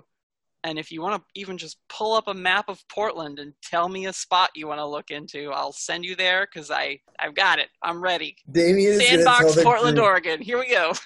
that he knows a spot and going to tell Whittaker he's going to tell them a location of this normal club. But he's going to take the group to the monster friendly club, but also not tell them that that's what he's walking them into. So now, if other people have suggestions or places on their to do list, we can definitely, Damien will immediately be on board, whatever that is. Damien, are you thinking of taking them to the bar where you know the bartender? Because there is the bar near the Portland airport that you said was your favorite place that you'd been. Yes, yes. Damien has suggested that you guys check out this bar called The Moment. It is, you know how like airports have the sprawl right after them where like when you get off the airport you're supposed to like go and frequent those businesses? Like that's what this place is. It's a bar on that strip where there are restaurants and other pubs and things, not within the airport proper, but just outside that landmark. Hugo, you're driving. Yep. So you pull up, everybody gets fine. out looking nice and flashy. Raven I w- cannot believe that Hugo is coming with us, but she doesn't want to ask and be like, "Are you sure?" In case he changes his mind. Like, so I feel like all the girls it. are trying to act really natural about it and be like, "Oh yeah, of course, yeah, cool, Mhm. yeah, Hugo's driving, all right." Like, I will say that Aidan borrowed some of your more pigmented makeup, Raven, to like match her like maroon and black thing that she's got going on now because of your Yes. stuff. she absolutely had some lipstick that matches the jacket yeah. So for she sure. She is like a little more dark and shadowed than you're normally used to seeing her. Yes, Raven absolutely helped with that if she needed any help, and maybe convince Aidan to put a little bit of glitter in her hair. She's Hell she's yeah. following Raven's lead. Raven seems to know what she's doing when it comes to clubbing. Raven has been clubbing exactly twice. I love it. I was gonna say once, but I think it's I think it's twice. I think both times were with Bethany. She's gone enough times to feel like comfortable going clubbing, which is Mhm. twice. Hugo has only gone clubbing for sociology reports. Sweetie. I love it. Oh, amazing. Everything Hugo does is just so Hugo. Yeah. He's such a treasure. Do you guys ask Aidan when the last time she went clubbing was? Absolutely. I feel like this is a canon conversation where Raven's like, Yeah, I've done this a couple times. Like this will be fun. I think it comes up when you guys are talking about, oh, where should we go? And then, like, someone probably, without thinking about it, asked Aidan, do you know any good places? And she was like, the last time I went out to something like this, you had to know a password, and you went into the basement of the place. Oh, sweetie. Was alcohol illegal then? that was a thing for a while, wasn't it? Oh yeah, not that long, but it was a long time ago. Luckily, we don't have to do that. Those do exist just for fun nowadays. there are places where you have to know the password to get into the cool secret area. Huh. But you can buy alcohol anyway. I wouldn't think people would be nostalgic for that time. It was kind it's of a weirdly hassle. romanticized. Yeah. Why would you want to pretend that your friends could be arrested at any moment? You know, for the thrill of it. It makes it feel exciting once you're in there. The humans romanticize the apocalypse, so like anything's possible for them. That's that's true. So where are Well, we going? I'm I'm excited. it's the moment. It's a nightclub. I feel like the area is good in case if you don't like it, there's other places available, but it's a lot of new and interesting people. And I think that will be really appropriate because you guys spend so much time in that same small town. And this is going to get you the big city, Portland, and people from other cities too. So, So you've been there. Oh yes, it is fantastic. All right. It is really nice and friendly and so interesting. All right. I trust Damien on this. Let's go. This only. it's the other half of that There's she doesn't say. distinction. on And- this. There's nothing to worry about. I mean, we've got Aidan here, Hugo is here, Felicity can crush anyone who looks at us funny. This Okay, I wanna I wanna make a ground rule. If you guys get drunk, no magic. No drunk crushing people? Can we can we establish Uh, that as a rule? Now, here's the thing. I Felicity, have you ever drank before? I've had a glass of wine. That's a start. At least you're not, you know, like throwing you in the deep end with no experience. We'll be good though. We don't have to go crazy. We're just going. We'll to have dip our some toe in. This is it's- we're just trying this out. We're here in It's Portland a- for a while, Yeah, we don't need to. The- We don't need to go all in on the first Here's night. the We're thing, though. Here's the thing, go though. scope it Is I kind of I want to be um crazy because it's like not the coolest thing ever to drink with your mom. Hey, it's nice sometimes. Uh, yeah, but when that's really your only option, Better than uh, drinking alone. It's well, my mom like the wine that she drank was like some old lady wine, and it like wasn't even really that good. And I don't know, I've never really done this before, so I kind of I want I haven't I've been waiting for friends, right? To bring me somewhere, because like going by yourself is like probably not the coolest, and I didn't want to look like a little weirdo because that i mean how could i just i kind of want to drink for the first time All right. I'll keep an eye on you. We won't let you get too crazy, but we'll we'll have some fun. Don't worry.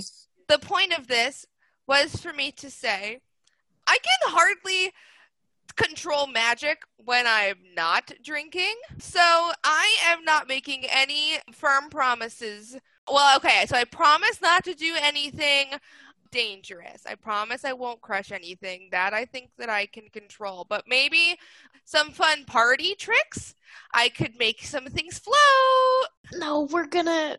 Let's We're gonna just play it safe. We're, we're trying to blend in.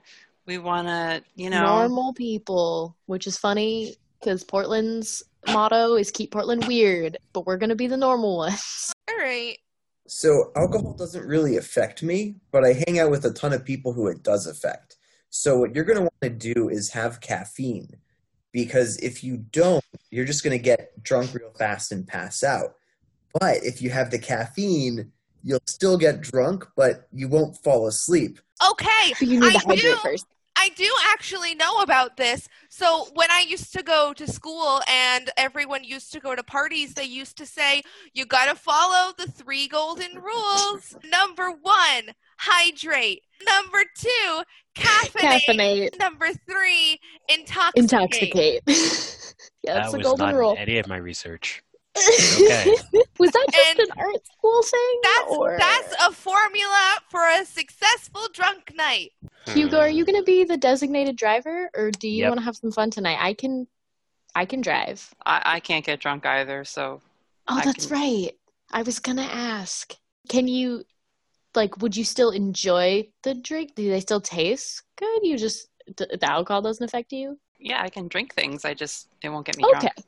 All right. Well, as long as you can still like enjoy them in that aspect. So But we're- Hugo, if, if you do want to relax, feel free. Whittaker entrusted the vehicle to me. I'm not letting Mm. anything happen to it. Whittaker, No Do you said not trust. Aidan? She's a literal angel. Please have fun tonight, She, Hugo. she's a literal angel. have fun tonight. Yes, yes, Aidan is a literal angel. Who can't get drunk? That doesn't mean she drives well. I drive perfectly fine, Hugo. What? what? Yeah.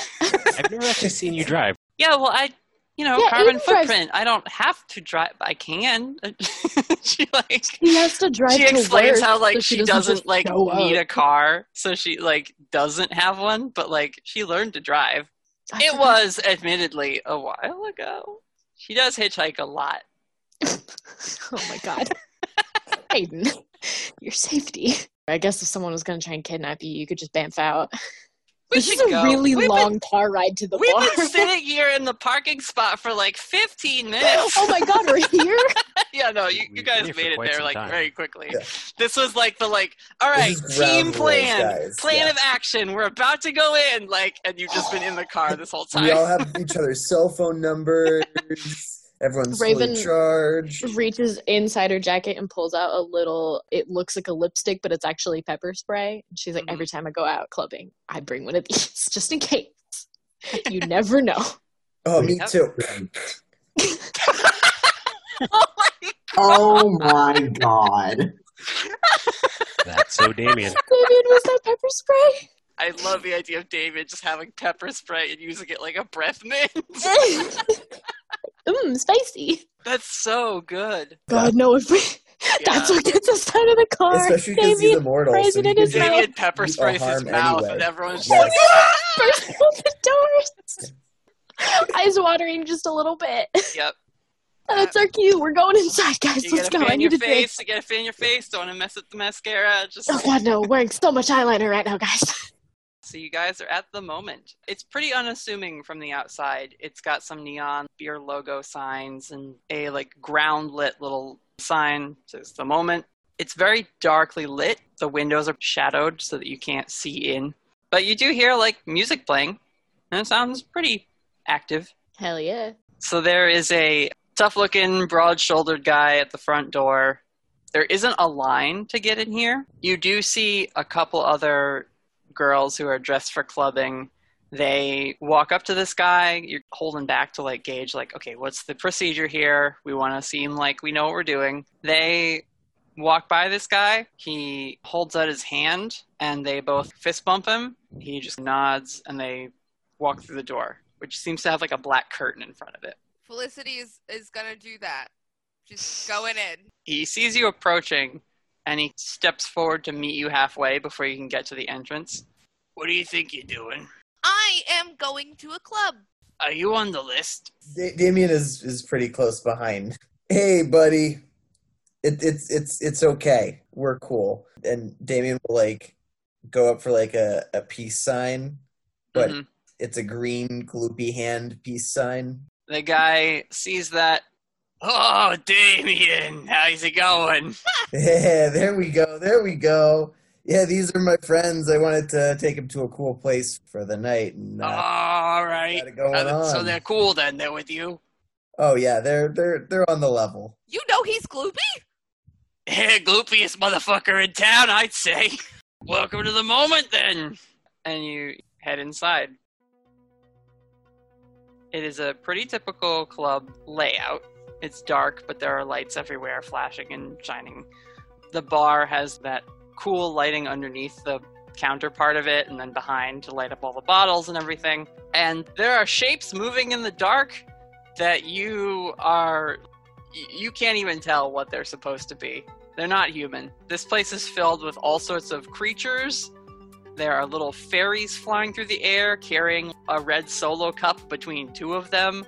There is, uh, there, you know, there's like like a, a three headed dog over by the jukebox. Someone like tries to go over to like put a thing in it and it like bites him and like throws him around. He's like! Oh, like gets uh, thrown yeah. across the bar. Like You, you want to be cool with the dog before you try to do anything. Yeah, like David's just like Okay. shouting things over the, the din of the music. So you're here at the moment. I mean, there, there are plenty of people to go talk to. Do you go straight up to the bar, Damien? Oh yeah, bar bar is the the first stop. That way you have something in your hands to cheers with people. There's a human bartender behind there, and she's busy dealing with an owl person. They've got like a very long neck with an owl's face on it, and just like a crop top on over some like hairy arms with like talons. And they're like chatting with this lady. And she says, One second, honey. She like goes and like taps a different bartender on the back. And what turns around is this writhing mass. You can't really make out what it is. It just seems to be moving constantly. And it creates sort of this tall, very lanky person with long, what look like maybe antenna sticking out of the head. And it shuffles past its coworker and comes over and is at the bar. And you hear this like whispered, echoing chorus. And it just says, Edgecrest, welcome back, my friend. Yeah, buddy, you're looking great. You hear it These say, are my friends. I figured I'd hook them up with the best place in town. Our swarms continue to multiply into untold legions. Oh, so happy to You can hear see it. now, this is just a massive, writhing shape of crickets. It is just crickets swarming into the shape of a humanoid with like long antenna. Oh, wonderful. Things look like they're really bouncing tonight. Anyone uh, who's who's here? There's so many people I have to say hi to. I guess they, because it's a multitude Yeah. of creatures. they say, You know, the usual. Watch out. The fair of tonight. Woohoo! That's what I was going to ask about. The things to watch out for. I appreciate that, Fowler celebrating. as as they do. Uh, You don't know who they're talking about, but apparently someone is celebrating. Uh, so you're gonna get, hook us up with some some drinks. I've got some some cards uh, to try out today. Oh, I love that game. Through the, like, again, echoed, chittering chorus, you can tell that that was meant to be sarcasm. They hate that you have multiple credit cards that fail all the time. They're a very busy construct of insects that doesn't have time for your bullshit all the time. I like the fact that Raven is absolutely horrified by this thing, but she knows he was lying. yeah. Are you having the same sort of reaction that you had to Phoebe, Raven? Not as bad. Not as bad. Okay. Raven's Raven is like me and very afraid of spiders, but this is kind of just like a yeah, not like afraid, but just kind of like, oh, that's unsettling, but okay. This is going to be making things that we're ingesting into our body. Yeah, I think she's kind of trying to figure out like, can we get the other bartender's attention and order drinks from them, or like, is Aidan will one- like step forward next to up? Damien, and she says, "Why don't I handle it tonight?" And she hands over her like credit card to this thing, which like the the bugs like about and grab. It like holds it up, and again like the face is just more crickets, so it's you can't really tell what's looking at the card, but it says, uh, Shall I open tab then, Miss Brightwood? "Yes." And, and what was your name? And they let the hand eat the credit card, like it just disappears into the arm as it turns around to grab cups from underneath the counter and like starts setting them down. And You can see now it has three sets of arms that are now all grabbing things and like filling cups with ice and stuff. And it says, We are Xerix, the multitudinous. I love them. they're pretty great. I hate it so much, but I love them. also, we didn't order any drinks yet. they don't I know was what's just gonna getting cups us. ready. Yeah, Oh, uh, trash cans for everyone. They take a bunch of alcohols as the base, and then they just take a, a Red Bull can and plop it in the cup. That way, as you drink the drink, then it fills in with Red Bull, so you get your booze and caffeine right away. Aidan holds a hand up and she's like, Who's paying? Aidan has excellent choice. I'll have what she's having. She just scans and she turns to you, Felicity. Wait, wait, wait, wait, wait. Aidan, I would like to order. Yeah, I was just gonna ask you what you want. Um, Mr. Miss, um, how do I call you? We are Xerix. Can you spell that for me, Aidan? I mean, Natalie, whoever whoever knows how to spell that. X X I R E X. Hey, Xerex. Was it Xerex the the multitudinous. the multitudinous? A multitudinous. Got it. Cool. Okay, Mr.'s multitudinous. Your multitudinousness, sir. I have never drank before. Well, that's a lie. I've had a glass of wine. So, I would like for you to choose what my first drink is gonna be. Because I don't know what to get. Aidan has like a questioning look on her face. She's like, "That's not ordering." What? There is so much Maddie in Felicity, and I love But- it so much. Xerix, you see the antenna coming out of its head twitch. They actually reach out, Felicity. They don't touch you, but they do kind of hover over your hair for a second, just sort of swarming there. And it has like a handout as it's like got a one like cricket finger held up. Got it. They make you a Long Island iced tea, and they say, Take your time. Raven's gonna order waters for everyone. just hand one to Felicity. Be like, please, please pace yourself. I know it tastes like iced tea and it tastes really good, but you do not understand how strong these are. Please be careful. She's just gonna like shoot a glance at Xerix. Really? Oh uh, god. Felicity is gonna take a sip, and she's a little bit afraid because she can smell how strong the alcohol is in this place. She's gonna take a sip and take a second to ponder, and then her eyes go wide. Don't. Don't like hold it in your mouth. "Uh-huh." And she's like, "Oh my, this has alcohol? Mm-hmm. It has a lot. It tastes like, it tastes like not though." And that's why you need to be careful. Xerix sees there's a group of you, so it just goes around and takes your orders. For you, sir, in the back. As it addresses you, you go. Uh, I'm I'm good. I, I'm the DD, so Raven hands him a water. They're not very responsible of you. in the back of his head he's going, "Dang it, Damien! Re- really, really? This place is great, Hugo. I'm so glad you made it. Yeah, yeah. So am I. Yeah, I was Yeah. worried you were gonna like go off doing something boring, like you know, studying in the library or something. I'm, I'm glad you were able to make it out with the fun crowd. Yeah. Yeah. You see in the back, there is a DJ show going on, and a bunch of dance type music going off. But the the DJ, do you want to design them, or I have an idea, but uh, this is sort of Oh. your moment, so it's Oh, literally no. your the moment. Great, it's the dream. Uh, no, if you have things in mind, I'm. This is your world. I'm happy to be a part of it. the DJ, it's sitting on a, a pedestal, and it has these big, massive paws and these leathery bat wings on its back. And the, the wings are occasionally flapping or like dancing with the sound. But what you see is a chimera, a lion head, a goat head, and like a fiery serpent head. They've all got sunglasses on, and they're all just like spinning on different tape decks. like changing up the music between each one of them. Oh, DJ Chimera is so fucking cool. Every once in a while, when there's like a lull in the music or it's like the bass is about to drop, you just hear this massive lion roar just echoing out throughout the whole thing. The crowd goes nuts. They're loving it. They're eating it up. Some of them are literally eating up other members of the dance floor. And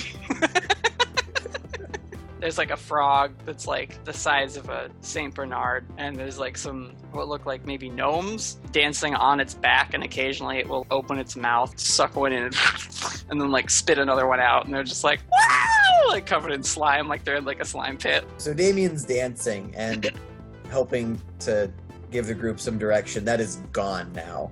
Oh Uh, yeah, Damien has abandoned you in the moment. the most like hardcore monster bar in Portland. Stay away from the Fae! Doof, doof, doof, doof. it just it disappears into the dancing crowd. Raven watches him leave and is like, "Yeah, we're not gonna see him again until we till it's time to leave, huh?" You see Aidan, her hand is tensely gripping her glass. Her fingers are slightly glowing golden, but she's trying to keep it under wraps. I'm gonna go find us a table. Whittaker, in a Oh. much calmer setting. Probably some classical music playing in the background in Olivia Eastey's office. Piano and violin concerto. Uh, yeah, I guess goes up the elevator. Actually, no, he's scared of the elevator now. He goes up the stairs Takes the stairs now. until that fear wears off. Stairs it is. She's at her desk. She's got a, a laptop out while her like normal monitor is like unplugged and off to the side. Probably gonna get replaced or at least looked at. Little polite knock on the glass door. Walk in. You wanted to see me? Oh, uh, yes, just to uh, check in, make sure your friends weren't totally scared off today. They uh they recovered quite well, I'd say. They're off to um off to go clubbing from the sound of it. Shockingly resilient, that group. They've been through a few ringers at this point. I'm um this one wasn't too bad for them. I'm not surprised. Well, good. Get them acclimated then to this line of work. That is the goal, yes, to uh, employ them all. Well, we'll we'll see who's you know who's interested. They seemed vaguely interested, maybe a bit concerned about the uh, the security, of course, but um, we'll keep checking in. You'll be staying in the city then, uh, or here at the compound, while you uh, pursue your latest investigation. That is the plan. Yes. Uh, Any leads on that? Well, not a lot. We uh, had quite a few distractions from pursuing that one, but um, I've sent over a um, some sort of magical blue glittery substance that they seem to be trading or, or, or smuggling. I'm sending that over to Miss Vines to see if she's got a read on what it might be. And well, uh, while she does that, I'm probably going to be checking in with some contacts in Portland, see if they know anything about our shapeshifter smuggling friend. Sounds like it's a, a solid audition case for your prospective new agents. Yeah, that's the uh, that's the plan. Are you all right, Whittaker? Um, I'm I'm fine. Just uh, I just you know concerned about them. They they you know they're kids. Just trying to make sure they're okay. It just gives her a long look. I think I understand. It's a, a different kind of stress having to worry about the well being of subordinates. She just gives you kind of like a genuine smile. All right. Yeah. Um. God, is there any like is there any role I can make? Tell me what Whittaker wants to do in this situation using his keen detective brain, and I'll let you know.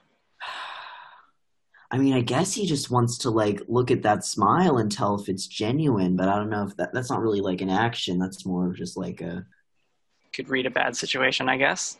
I will read a bad situation. That's a 12. Wow. I guess are there any dangers I haven't noticed? Like is there anything about her expression or her her manner that like would betray is she is she hiding anything?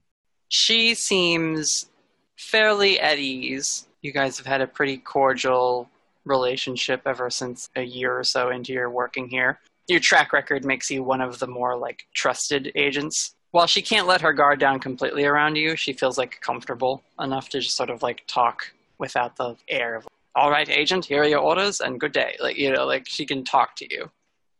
And she says, I'm curious, how much how much of a security risk is this group really, do you think? It feels like a bigger one every step.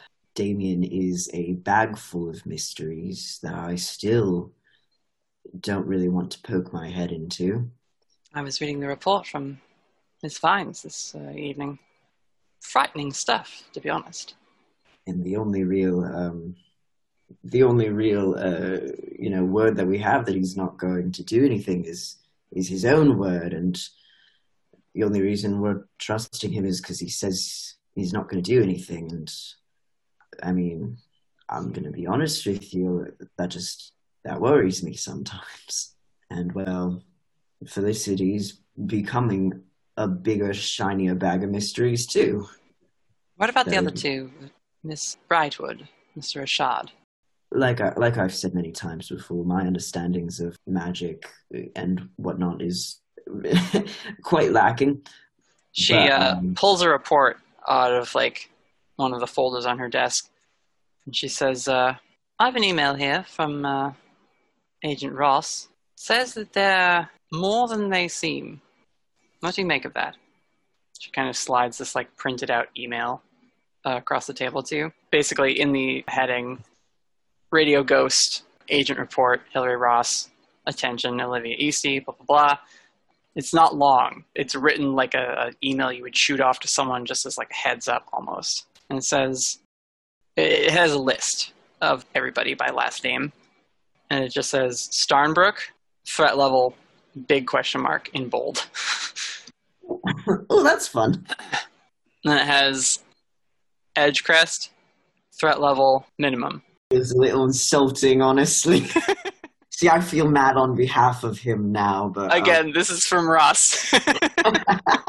all right, all right. and it says Rashad, threat level low, and then a dash, more experienced than letting on. Brightwood, threat level three big question marks, more experienced than letting on. And then Eugenia, threat level low. God, I want to know what my threat level is. and there's just a note at the bottom, and it says Whittaker is in over his head. Story of my life. I'm not sure, but I will say this. I think there is a lot about Aidan, about Hugo that they haven't told me. That's just the truth. How much have they told you that you haven't told the agency? Because on paper, they're not very impressive. According to Ross, however, they're a bit more than they seem. If I'm going to get my hands dirty with them, I'd like to know what I'm dealing with. I'm sure if they want to get their hands dirty with us, they will give you that information. But I do know this. While I'm not sure how to vouch for Damien, I can say that I trust Hugo and Aidan to be some of the some of the better morally aligned characters I've seen in my time, and that I feel very, very positive of. So, regardless of what Ross thinks of them, they're pointing in the right direction. I know that there's a bit of interpretation needed when reading Ross's briefings. If you're vouching for them, then really, I suppose I just have to trust you in order to trust them. Fortunately, I do. Why did you agree to hire me back when I first joined? Because I told you what happened in England. Well, your track record was exemplary, if a bit fraught with tragedy. And I found that, while it might be sad to say, that those who get a rather unpleasant close look at the world we deal with tend to be the agents with the most conviction. And I need agents with conviction as part of this organization. How long have you been running this place for? Did you always believe in what it was doing, or was it just family business passed down that you grew to that you grew to love? She uh, goes over and points at a, a portrait that's framed on the wall of a woman who has like a family resemblance to Olivia, but is clearly someone else. This woman has her hair similarly done up, but in more of not so tight a bun, just tied back and then a couple hairpins stuck in, and a streak of white through very, very dark black hair. Looks a little bit older than Olivia. My mother and father inherited the organization from their parents and their parents before them. It is the Eastey Agency for a reason. It fell to me when I was of age and experienced enough to know the full extent of what we do here and across the country. She doesn't like put her finger on the painting, but she does sort of trace the edge of the frame nostalgically. Did you know from the beginning that the world was bigger than bigger than it's supposed to be? I had always suspected, but also suspect I didn't have quite a normal childhood. I don't think children of secret agents get quite a pristine look at the world. Is that what you're looking to spare them from? Well, there's not much I can do to keep them out of it now, I suppose. Cat's out of the bag and all that. I figure if they're going to be rummaging through this world, they might as well do it with some gloves on. It's my hope that connections with this agency will give them those gloves, if nothing else. That's what I want for them, if anything. Well, we'll see if we can't do that for them. Is uh, uh checking in? Is that all you? Is that all you wanted for me? We'll also just say thank you for saving me and the others in cold storage. Uh, yeah, yeah. Though I didn't see you in the infirmary. You seem to spring back pretty well. Yes, Mr. north Northunder said that he should prioritize the director of the agency. Bit calculated from him, if I'm being honest. Certainly. Glad everyone made it out all right. I think most of our agents are making a recovery. I don't suppose you happened to get um grabbed at all by the uh, staticans that were appearing every every which way. No, I think trapping me down there might have been its uh, goal. Get the queen off the table. A solid strategy. Well, I suppose with that, uh, I better go get back to work. Oh, um, do you know where Spiegel and Ross went off to? They uh, left rather urgently. They did not tell me what they were going to investigate, but then again, as senior agents, they do have that prerogative.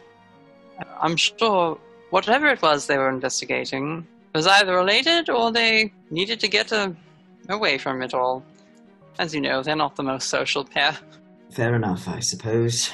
Take the night off, Whittaker. think you've earned it. I'll try to. And with that, Whittaker will leave. Whittaker heads down the stairs. Olivia Eastey sits down at her desk, shuffles through some more of the papers, files them away, goes over to her little bookcase, and turns the knob on an old radio.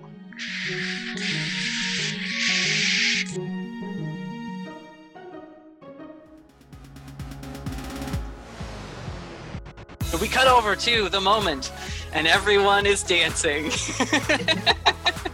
Raven has absolutely grabbed Aidan and dragged her onto the floor.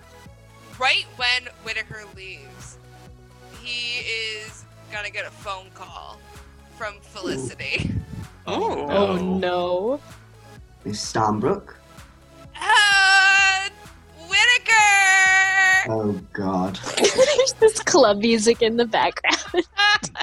Listen! I'm drinking for the first time! Oh, God. For the first. Drink water, please. Drink water. I'm drinking. Hey, listen, Aidan's taking care of me, I promise. But you Okay. should come here! I'm. It's. Miss Starnbrook, I would love to. It is not There's my like, well, there's a man. Uh, listen, Whittaker. I would be the There's oldest a man there by 30 and years. he's made out of crickets. Wait, what? There's a whole guy, and he's the bartender, and he's made out of crickets. Where is Felicity when she makes this phone call? Is she like hiding in like the, the hallway to the bathroom or is she just like at the table? I feel like she stepped away for a second. Okay. Yeah. Miss Because otherwise Raven would be all over grabbing the phone away. Miss Starnbrook, could you put someone sober on the phone, please? Um, I can give you to Damien. Can you put anyone else on the phone? No, Damien is definitely there and takes the phone. Listen. Damien got us in as as the phone is being pulled away. She's like, and there's a three-headed dog, and there's a. Oh, Whittaker, I was just about to. Damien, you Call told me to take them downtown. Where are you? We went to the moment instead of the Joneses. Did not. No, last minute decision was was that out of my hands. Whose last minute decision, Damien? But uh, we're here now, so might as well enjoy it. Uh, It's we're gonna enjoy it, Whittaker. We're gonna enjoy it. Please put Hugo on the phone. just hey, call when you get in, and I'll I'll get you past the bouncer, no problem. Yeah, hand. Hugo's here. Hugo's the here. Hold on. hand. Hugo, you're actually busy at this moment. You're engaged in conversation with what seems to be a dark red skinned woman. Her hair is literal fire wreathing her head. she has That's gold. Yeah, she has golden eyes. Uh, she's in sort of a one shoulder gold dress, cuts off like mid thigh. And she's just been chatting you up. Oh no, uh, no, he's he's killing it. He is killing it. He's, Not have he's, Pan Masu to him right now. he's on fire. Yeah, yeah, bro code. is We, we literally gotta on support him. fire. Okay, But Damien, talking can you? somebody on fire. Okay, um, all right, all right. Can you do a head count and make sure everyone is okay and not engulfed in crickets or anything like that? Yeah, no, everyone, everyone here It is. to the bar and someone's making out with the massive cricket. Just like slowly becoming engulfed. Whittaker, I'm the most evil thing here. Okay, like there's nothing to worry about. Hmm. all right. Hey, wait, uh, Damien, give me the phone. Give me the Oh phone. yeah, yeah. Here you go. Give me. Hey, Whittaker. Yes, Miss Starnbrook. So you coming? I'm going to be honest with you. The moment freaks me out. There's. This is the coolest place I've ever been. Right, I told you. This is so cool. I'm going to stop by to make sure that none of you make blood packs with anything in there. Felicity, you see like a fish man get up on stage next to where the chimera is like dropping more of these sick beats, and Whittaker, a a a uh, fish is about to strip. I think. I think a fish is about to strip. Wow. that was can't where I was going, but it is now. A pole descends, and this fish man just starts like doing a routine on it. Is he just like a fish head, or is he one of those comical fish head with like a fish bowl filled with No, water? he's like he's it? like an amphibious humanoid. like Oh, I was he's gonna he's, a, say, Like he's like, a real know, ape water sapien type. Like yeah. Damn, I was picturing just a fish head. There are some of those down in the crowd, and they're throwing dollar bills at this guy. Like, Damien. Damien. He's so good. so Raven, what were you saying about the dance floor? While this drunken conversation continues endlessly. Raven most definitely grabbed Aidan's hand and like pulled her out on the dance floor. Like it Okay. does not matter how much Aidan's like, no, no, I. D-. Raven doesn't care. Yeah. Raven's pulling her out. and It's okay. Like nobody cares. Just it's fine. Just dance. It's fine. she does her best to try and like mimic the moves that you are. I imagine like, it's a lot her. of like, like awkward, just at first, you know, kind of like not knowing the style. Yeah, and, and you see, like, there are moments where a song will come on and she'll, like, test something out, and then she, like, moves with a little more grace, but it's always for songs that have a more traditional rhythm than, like, a lot of pop and hip hop that's playing. It, Mm-hmm. anytime, like, a Latin song comes on and there's, like, an actual drum section and things where she can, like, follow a beat, she's like, oh, okay, okay, okay, got it. But when it's just, like, dubstep or, like, electronica stuff, she's just, Doesn't like, know what to do. yeah, she's like, ah, I can't. What is this song? you just you just gotta move. It's fine. No one knows what the beat is with this shit. Just just go with it. And then after a little while, I assume after the phone call happens, Raven will kind of motion for Aidan to stay there and like go back to the table and try and pull Felicity out onto the floor. okay. Hey, hey, Raven. Listen. Are you on the phone? What are you doing? Guess who's coming? Guess who's coming? No, Agent Whittaker. you're kidding. Did you call him? Did he call you? him. Is everything okay? I called him and he seems like he's um fine. I think. Uh, but I told him that there was a cricket man, and I Yep. told him that there's a fish that's up there and he's stripping. and I told Yep. him, Hugo, do you see Hugo over there? Raven's gonna look around and like, oh my god, where is he? He's flirting. Hugo, are you flirting back with this this lady? Nope. So this gorgeous flaming woman is all over Hugo, and he's just like his normal, Can we get some of that conversation, not Hugo? giving anything up. I mean, she definitely showed up and gave you the like. I Haven't seen you around. What's your story? Frankly, I probably shouldn't be here. Is it not hot enough for you? as her hair ignites a little bit more. Yeah, He, he's literally going through that moment of, oh god, this is the exact opposite of the place I'm supposed to be. It's that weird thing of the hunter in the hunting area. Oh yeah, it's like you're surrounded by the the prey, but the prey are dangerous monsters. Oh well. Eventually, Yeah. he does loosen up and actually does banter back properly. well, I think what happens is she gets like offended when you with your like classic Hugo responses and just is like "Ugh," and like leaves. She like tips a shot glass over and it like ignites on the bar. and you see Xerix like, oh shit, like comes over like, patting out the alcohol fire really quick. That sounds But, uh, horrifying as a massive cricket. Some of the Does he crickets lose are like catching fire and like you know it's it's a mess, but it doesn't last long. And uh, Raven just gives Hugo a thumbs up. but who comes up next to talk to you, Hugo, is a gentleman in a dark green and gold striped suit. It's almost like comically TV game show host. Um, oh no. It's clearly well made. He's a redhead, but it's like a little bit balding in the front, but very like spiky and kind of sticks out in all directions in the back. And he's got a, a neat little trimmed beard that's just basically the chin. It's got a little length, but not very much. And uh, he sits down next to you at the bar.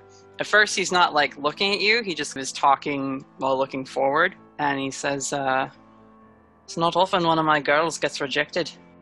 And he just keeps looking forward. Bartender, give me two of the stout. The human bartender, who is not Xerix, fills two glasses, and he slides one in front of you, Hugo. Drink up, friend. It's a party tonight. I'm celebrating. Just gonna pick up the glass, clink it against his, hmm puts it back on the table, and then slides it back over to him. He grins at you. You see now the light is catching in his emerald green eyes. Not your first time out, then. Noted. And he- will be my last. He drinks his, puts it down. I couldn't help noticing the group you came in with. Bit of an odd bunch, that. Eh, that's. I was gonna say that's one way to describe, it, but no, you're right. Definitely an odd bunch. I do pride myself on being right. Most of the time. Can I ask where you're coming from? out of town, up north. Ah, the great north. Lovely country up there. Not that far north.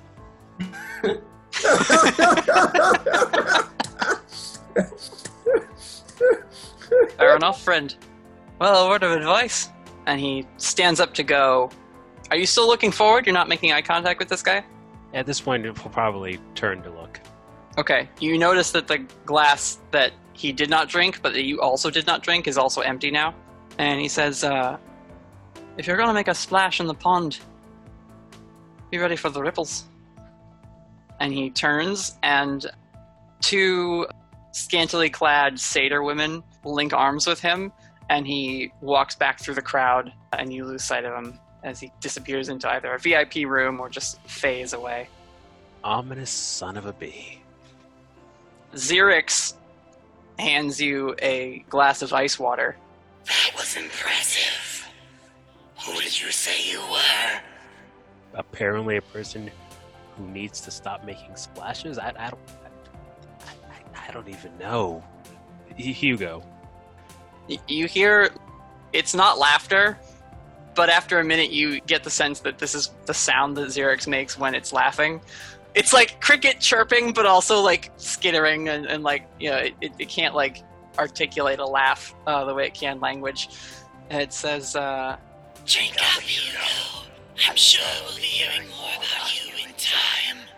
Uh, it goes back to, like- afraid of. goes back to serving other patrons. Raven, have you gone back to get Aidan or brought Felicity out on the dance floor or Yeah, Felicity comes with me if I can convince her to put down the phone. yeah, um, Whittaker, I'm gonna go, I'm gonna go dance now. Whittaker has hung up like 10 minutes ago. Raven just like takes the phone and Goodbye, goodbye, I love you. He hung up and then sent like three different texts to Raven, Aidan, Hugo, and they all say, "Please keep Felicity safe. Please keep Felicity safe." A Raven will check her phone and see that and be like, "Don't worry, I got her. She's being well looked Hey! after." Hey, By the way, are you coming? Let me find something to wear. Raven just sends like four exclamation points. hey Raven. Yes, Felicity. Um, can I go get my second one? Your second drink? Yes. That was drink one. She's never drunk before, and the bartender gave her a Long Island iced tea. It's Yeah. technically her first, second, and third drink ever. Yeah, yeah. Yeah, we'll we'll yeah, let's go get you something. And Raven will Raven will try to find something that's like a like a mixed drink that has like one shot of alcohol with a lot of other not alcohol liquid in it to keep her busy for a while. Felicity's gonna give the bartender some eyebrows. Raven's gonna be like, she's fine. so wait, you're giving eyebrows at Xerix? Yes. No, some eyebrows to be like, you know, put some more in there. You know, Okay. it's Uh, fine. Raven's just, just one is fine. Just Xerix's inscrutable, featureless face of crickets just regards the two of you. Uh, and you see it like preparing. What is the second drink you get her? Another Long Island no, iced tea. no, no, no, no, no. Oh We're not doing that again. All right. I don't know, Xerix something, kind of something like fun and fr- some one of their dumb like specials that has just a bunch of like sodas like- and fruit juices in it. Xerix catches the drift of what you're putting down, Raven, and it starts throwing together like a, a sea breeze or like a mai tai or something with a lot of like juice and stuff in it. put, Um, some, put some cute fruit and it- stuff on top. It'll keep and her it, like, it, you just hear it muttering like, Told you take your time. Felicity is gonna take the drink. I assume that it's blue because I just feel like it's blue. Mhm. Has- it's blue on top and like yellow on the bottom, and it's like Mm. blending into a green in the middle. Hell yeah. and it has a little tiny umbrella on top. hmm And she's gonna be like, "Oh my god! Look at this teeny little tiny thing! You know who's gonna love this? Hey,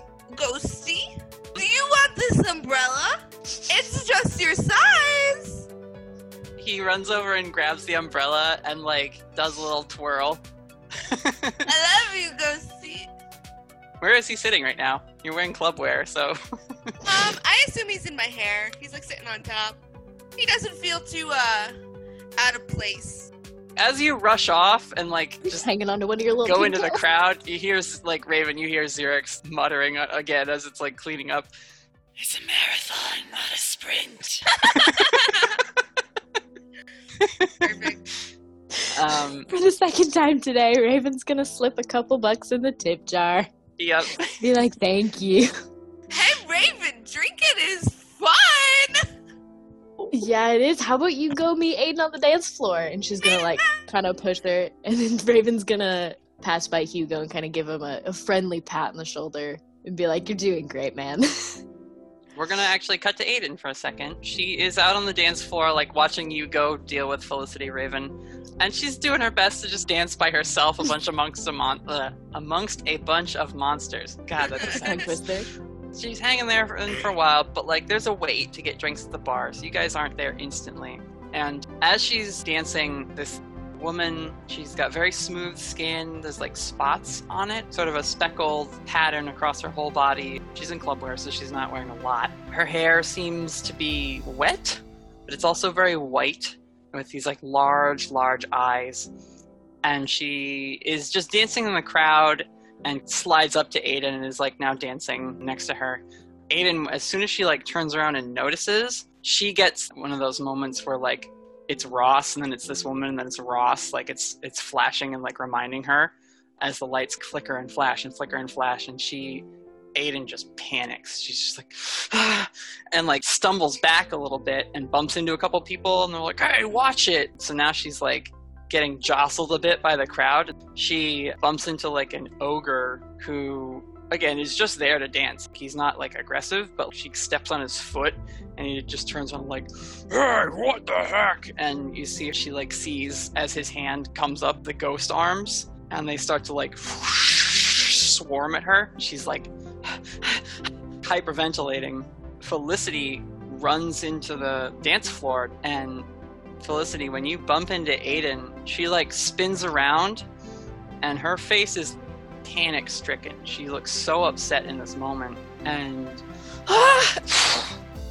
disappears with her gold flash. A- Aidan?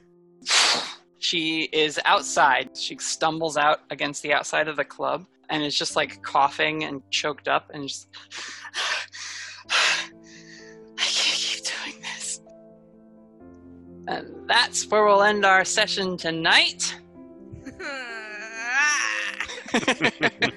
Clubbing. Sorry you didn't get to go clubbing this time, Whittaker. There's always next time. We will pick up I said. It'll be next fun. session in the moment. Ha ha! Ah, so Wow. funny. Hmm. Aidan has PTSD. Apparently. Aidan's got some stuff know that. going Yeah. on, but you guys don't don't that. quite know that yet.